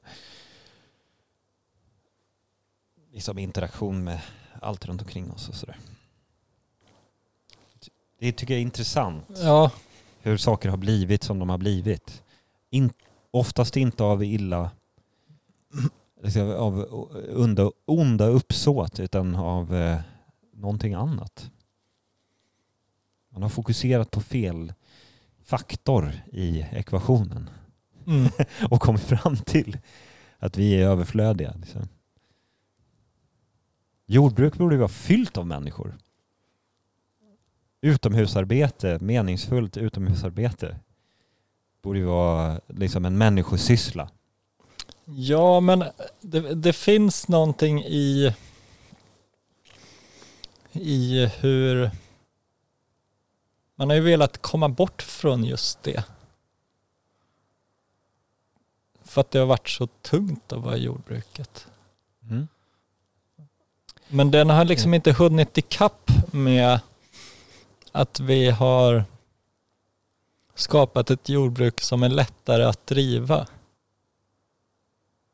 Så vad händer när vi hittar ett sätt som gör det lättare och lustfylldare att bedriva den liksom matproduktionen? Mm. Som kommer folk vilja kasta sig in i jordbruket igen? Eller det, det ser jag en stark rörelse i, liksom, i jordbruket på den skalan som vi jobbar med. Eh, ett liksom, mikrojordbruk nästan. Alltså, våran effektiva odlingsyta där vi verkligen producerar är ju typ en halv fotbollsplan Mm. som sysselsätter ungefär en heltidsanställd. Eh, som man kan se framför sig den där halva fotbollsplanen. Du behöver odla den för att eh, få liksom mat och husrum och liksom pengar på kontot. Så är liksom inte uppförsbacken så stor. Precis. Eh, det känns hanterbart. Mm. Om det kunde vara liksom ingången. Ja, och så såg det inte riktigt Nej. ut. Eller det är bara ett trycks mot att du måste bli större, större, Ja. större, större. Och många liksom som går lantbruksskolor eller intresserar sig för jordbruk nu för tiden gör ju det för att få köra stora maskiner. Precis. Liksom. Det, Det var, ju- mina Ja. barn var väldigt inne på det ett tag. Ja. De det är ville köra när de- jättespännande med Ja, de här äh, Super. kraftfulla supermaskinerna liksom. Och det är, det är ytterligare Eh. en sån där, om man tittar på, som jag pratade om tidigare med, med vad heter det, juicepaketet. Mm. Alltså det är ju super inspirerande och häftig teknologi. Mm. Felanvänd. Det är Precis. skithäftiga grejer. Mm. Och så bara och så använder vi dem för att ta bort oss själva. Liksom. Ja, och alltså, man kallar det för ett effektivare system också. D- Pratade med en lantbruksrådgivare här om veckan som hade tittat på data på det. Mm. Liksom vilka jordbruk som var de mest effektiva. Som använde minst energi så att säga. Precis. Och då är det sådana här jordbruk som vi jobbar med här eftersom den mesta energin vi skickar in i jordbruket är byggt på oss som människor Mm. istället för den här fossila energin då. Mm. Och då ska man titta på alla led. Liksom från produktionen av delarna till den här traktorn eller eh, Precis. ja, Det blir ju det var en djupgående Ja, ja. forskning som någon hade gjort. Ja. Tittat på alla aspekter för att liksom vi går ju inte runt och flyttar eh, fönsterrutor över våra odlingar som man gjorde liksom för hundra år sedan. Nej. Vi flyttar ju lättflyttade plaster och Mm. egentligen så här fiberdukar Mm. och insektsdukar och sånt där. Eh, Precis. Väldigt mycket. mycket mer lättarbetat. Ja. Eh, Och den, den teknologin finns ju. mm, De, den utrustningen finns. ja. Det är inte det är liksom inte hu- flum och humbug och eh, ja, ja, men. Mm, Utan det finns ju där. ja. Allmänt tillgänglig. Ehm, så det, det går ju. Mm. Sen, ja. Sen är det bara viljan där liksom. Ja. Den mänskliga viljan igen. Som är, och det, det känner jag, jag känner samma sak i restaurang. Egentligen handlar det att, att det inte är fler, vi har inte, liksom, jag tänker inte ens på min egen verksamhet som unik. Mm.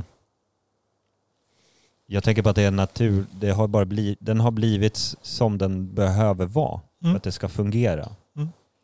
Jag har mer tittat på hur ska jag kunna hålla på med det här? Mm. Och vilka faktorer måste uppfyllas för att jag ska kunna hålla på med det här? Och så tror jag många som driver restaurang inte tänker så. Utan Mm. de har redan parametrarna för att det ska fungera. Mm. De har man satt innan man har öppnat.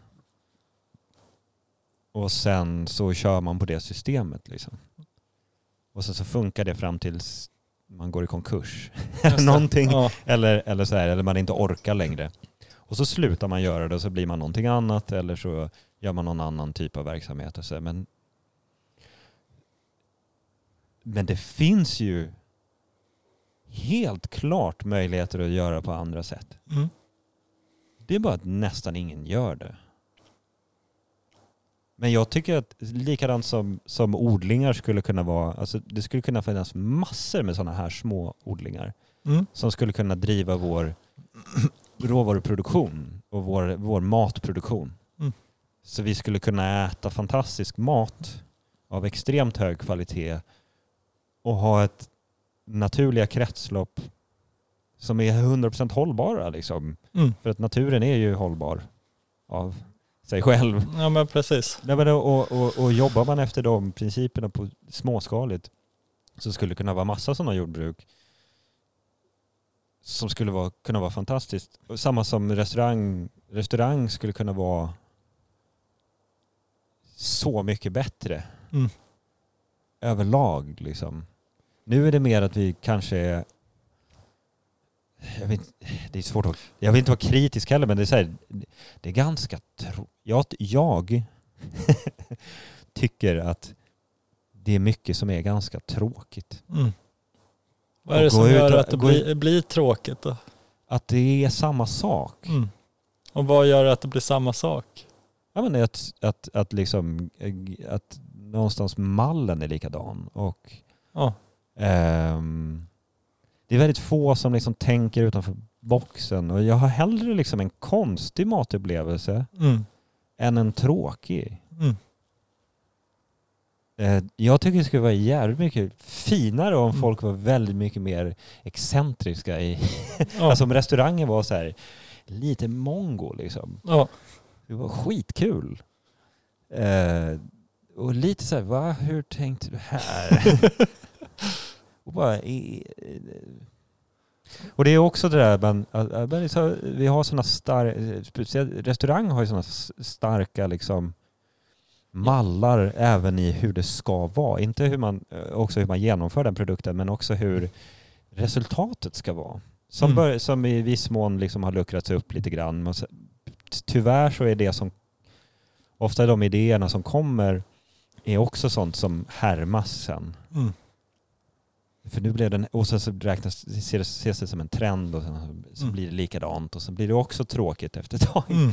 Liksom en genuint personliga, unika ställen är väldigt sällsynt. Och det är synd tycker jag. För Ja. det, är, det är också så att man kan komma in där och bara... Det är så mycket mer än maten. Man blir inspirerad av att göra någonting. Även om man inte håller på med mat så blir man inspirerad av att göra någonting på ett annat sätt. Mm.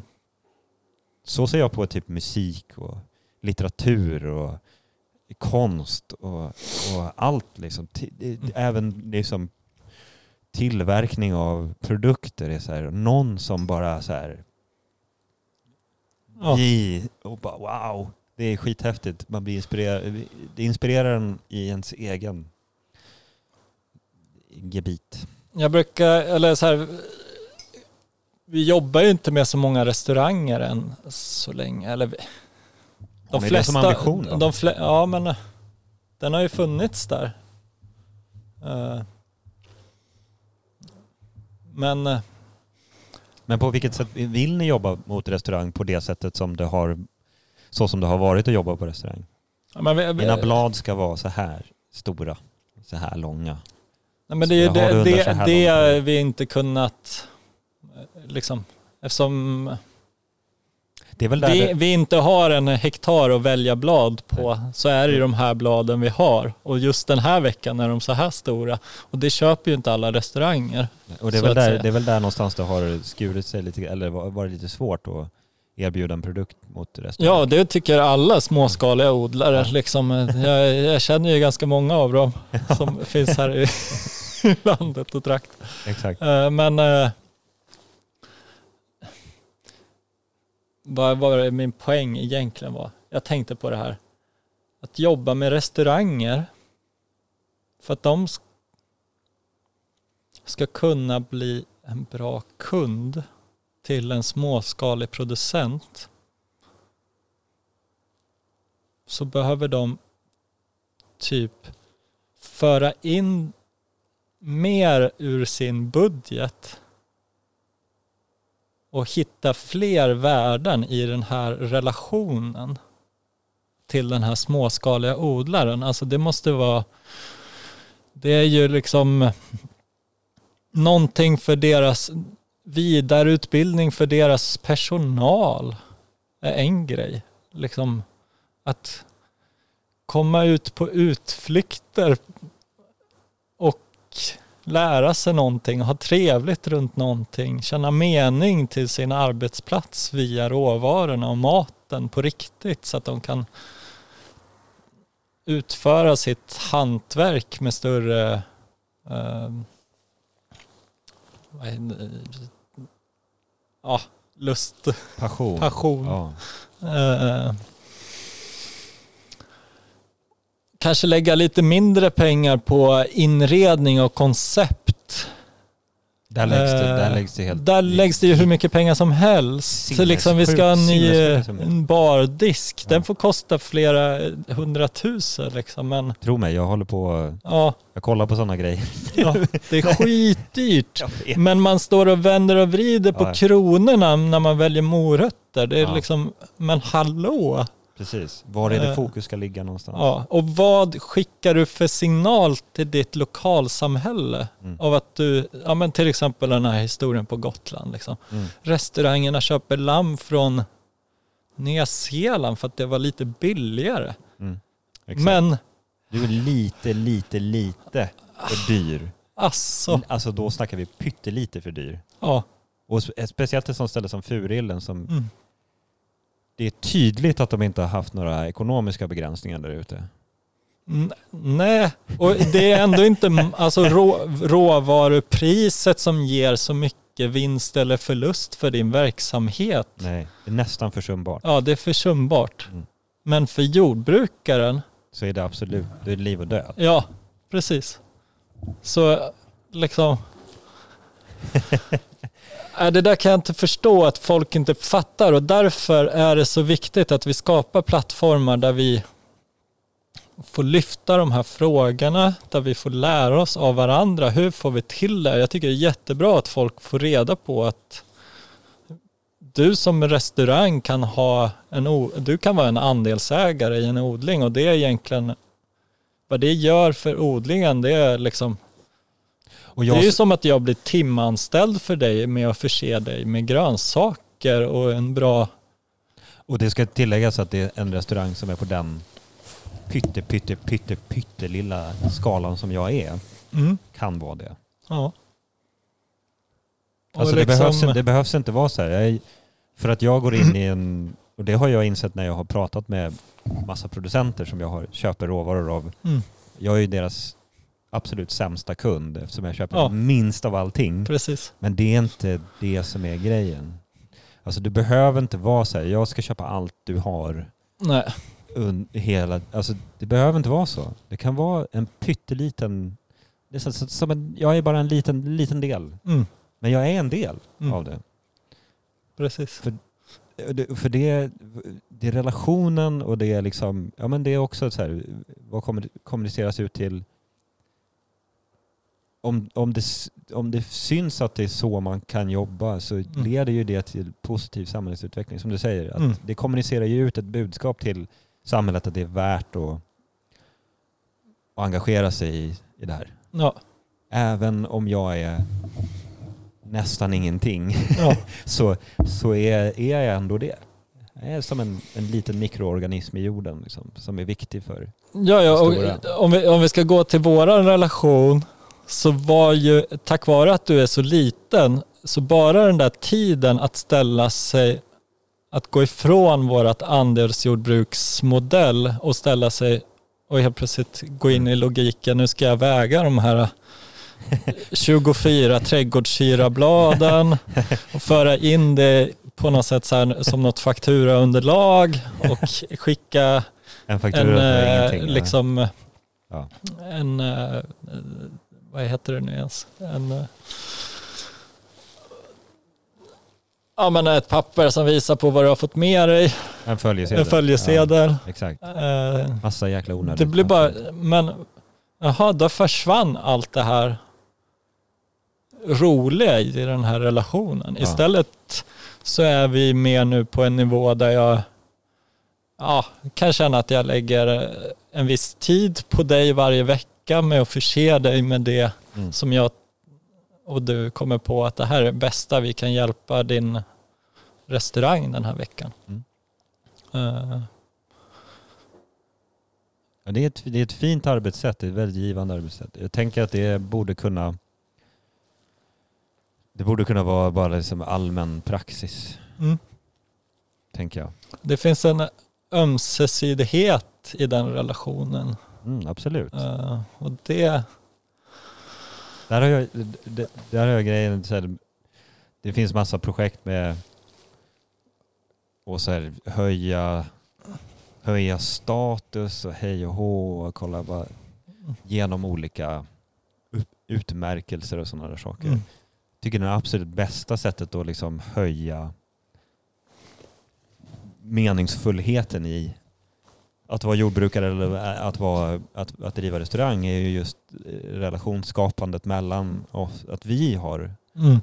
vi behöver inte en tredje part som säger att ni behöver inte någon som ger er en plakett och säger att ni var Fy vad duktiga ni har varit. ni har blivit framröstade av människor som aldrig har varit hos er Ja, att ni är bäst.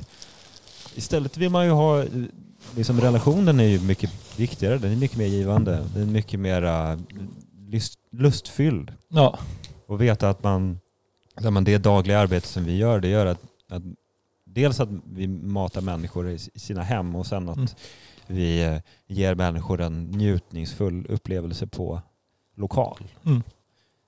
Det är bättre, än, precis. bättre än vilken plakett som helst. Liksom. Mm. Jag tycker det känns som att någon, någonting...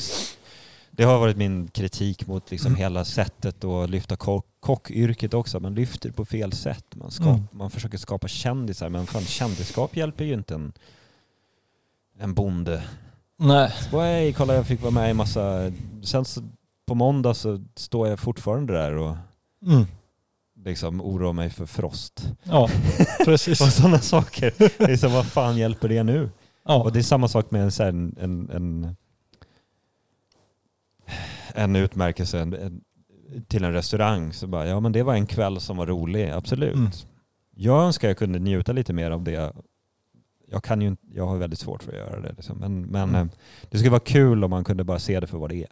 mm. En sak att hänga på väggen och sen så, så, måste man ändå, så är det ändå liksom en helvetes massa räkningar som kommer in och som man måste klara av. Och så Mm. här, konkret så måste det komma människor som äter. Ja, Och samma sak, precis. eh, era råvaror ska, ska liksom gå, gå någonstans. Mm. Det ska inte bara vara liksom, ja. Så, så jag håller med dig, det, det, den, den relationen är, fler borde pröva på den Mm.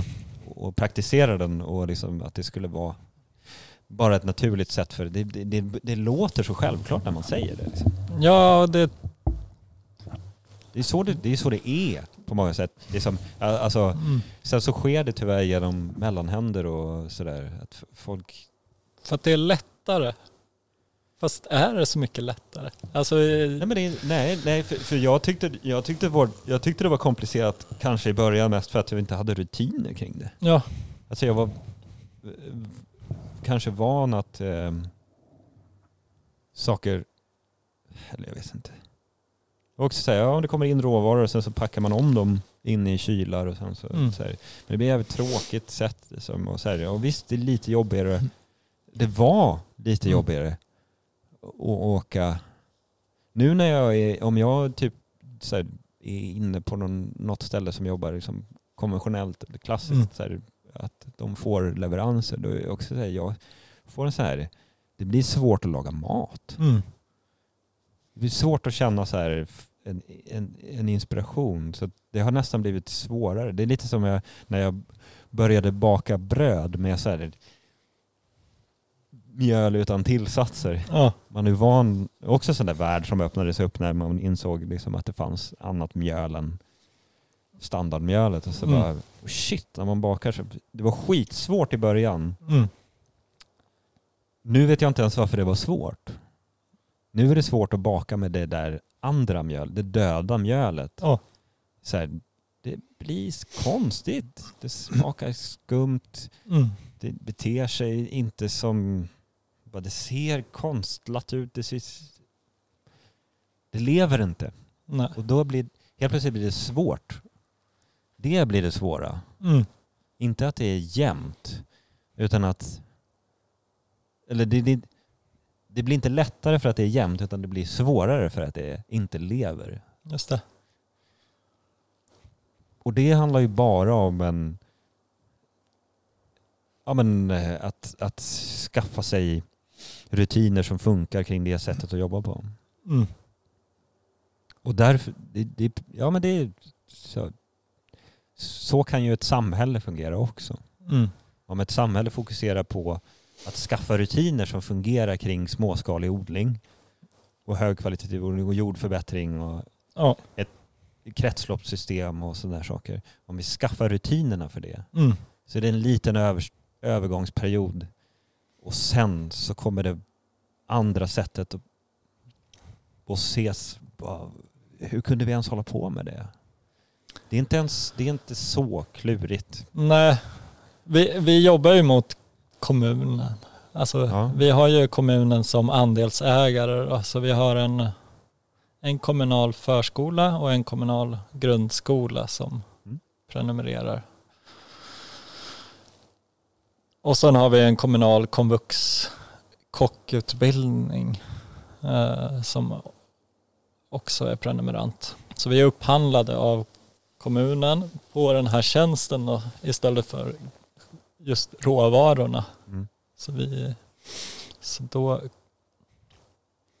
kommer vi in, eller då vinner vi upphandlingen på det för att det är ingen annan som erbjuder den produkten då på marknaden. Mm.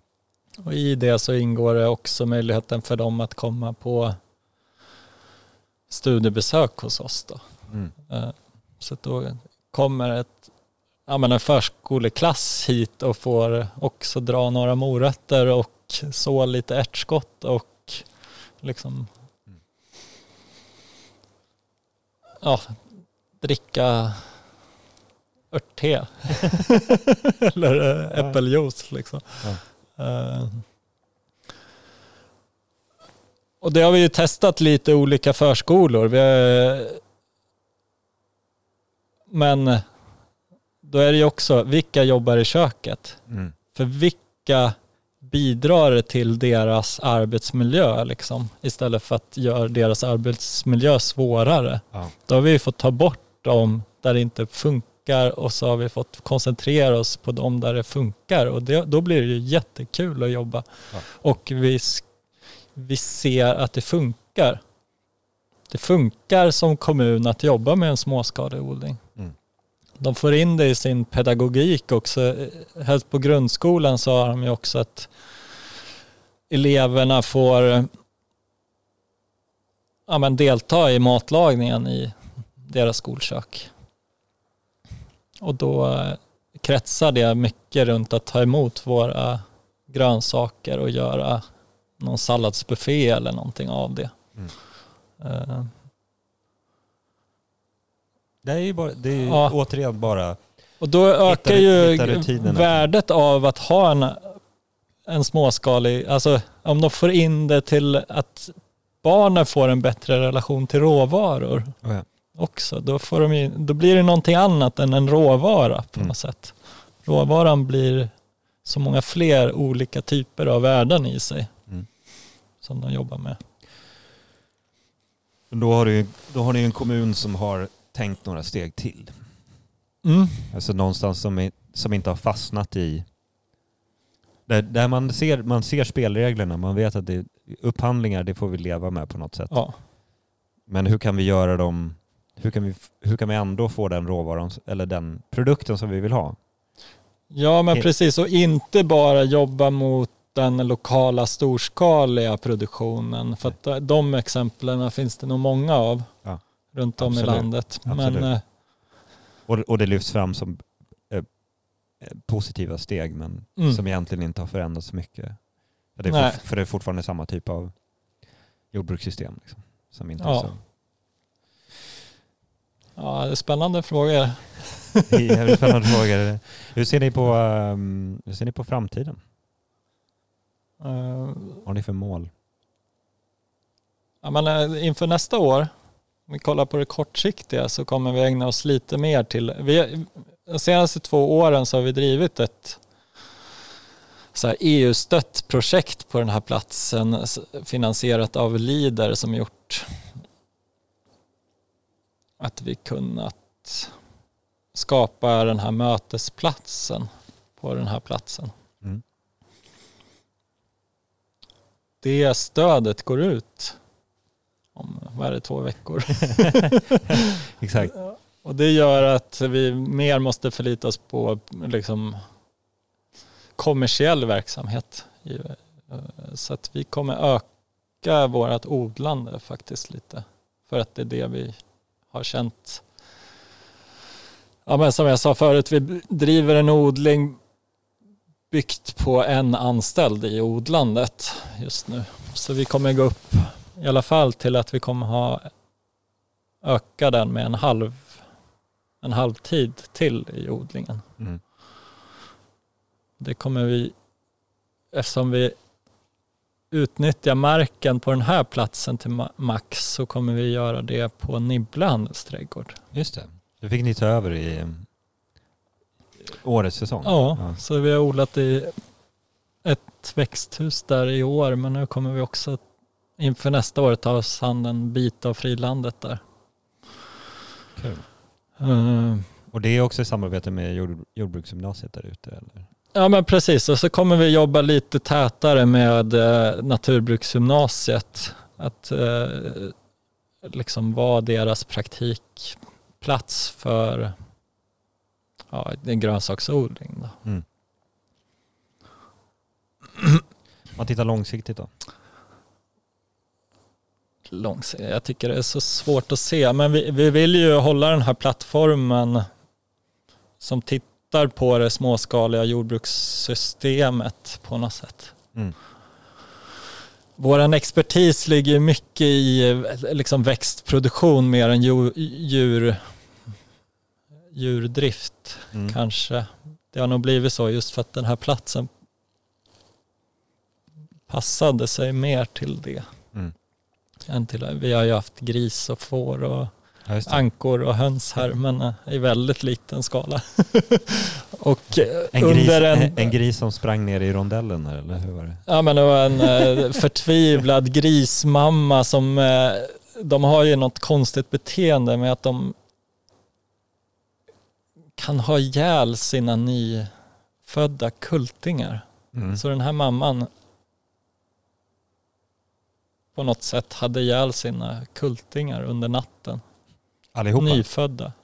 Ja. Och sen blev hon tokig och liksom sprang iväg. Sprang bara rakt igenom våra stängsel och sprang in i samhället. Liksom.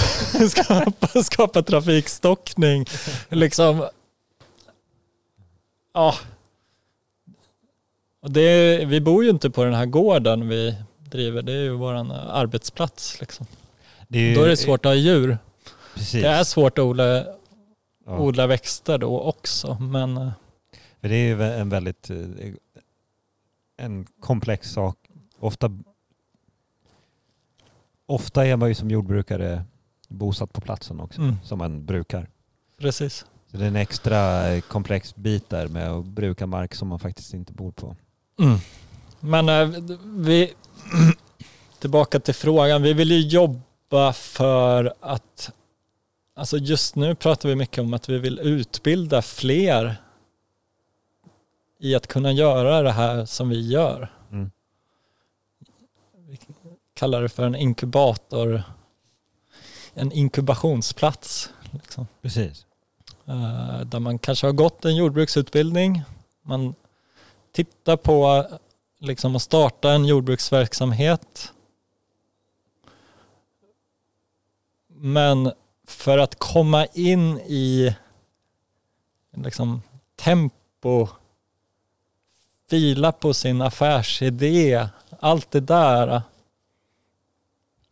Få känna på riktigt vad man gillar att göra, liksom vad vilken del av produktionen trivs du bäst i att vara i och massa sådana där bitar så liksom räcker inte riktigt jordbruksskolorna till där. För alla. Nej, det, väl, det väl, kan man lätt härleda till eh, restaurangskolor också. Ja, Det handlar inte så mycket om det. nej.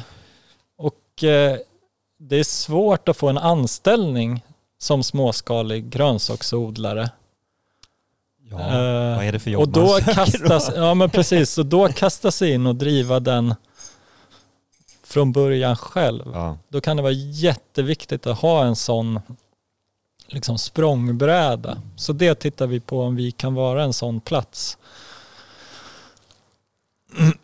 För att vi vill jobba med människor, vi vill jobba med eh, ja, att stötta folk och Mm. ja, en plantskola för framtida odlare. precis. Sen jobbar vi väldigt nära och fint med, alltså den här trakten har ju tre lokala, fyra, vad är det?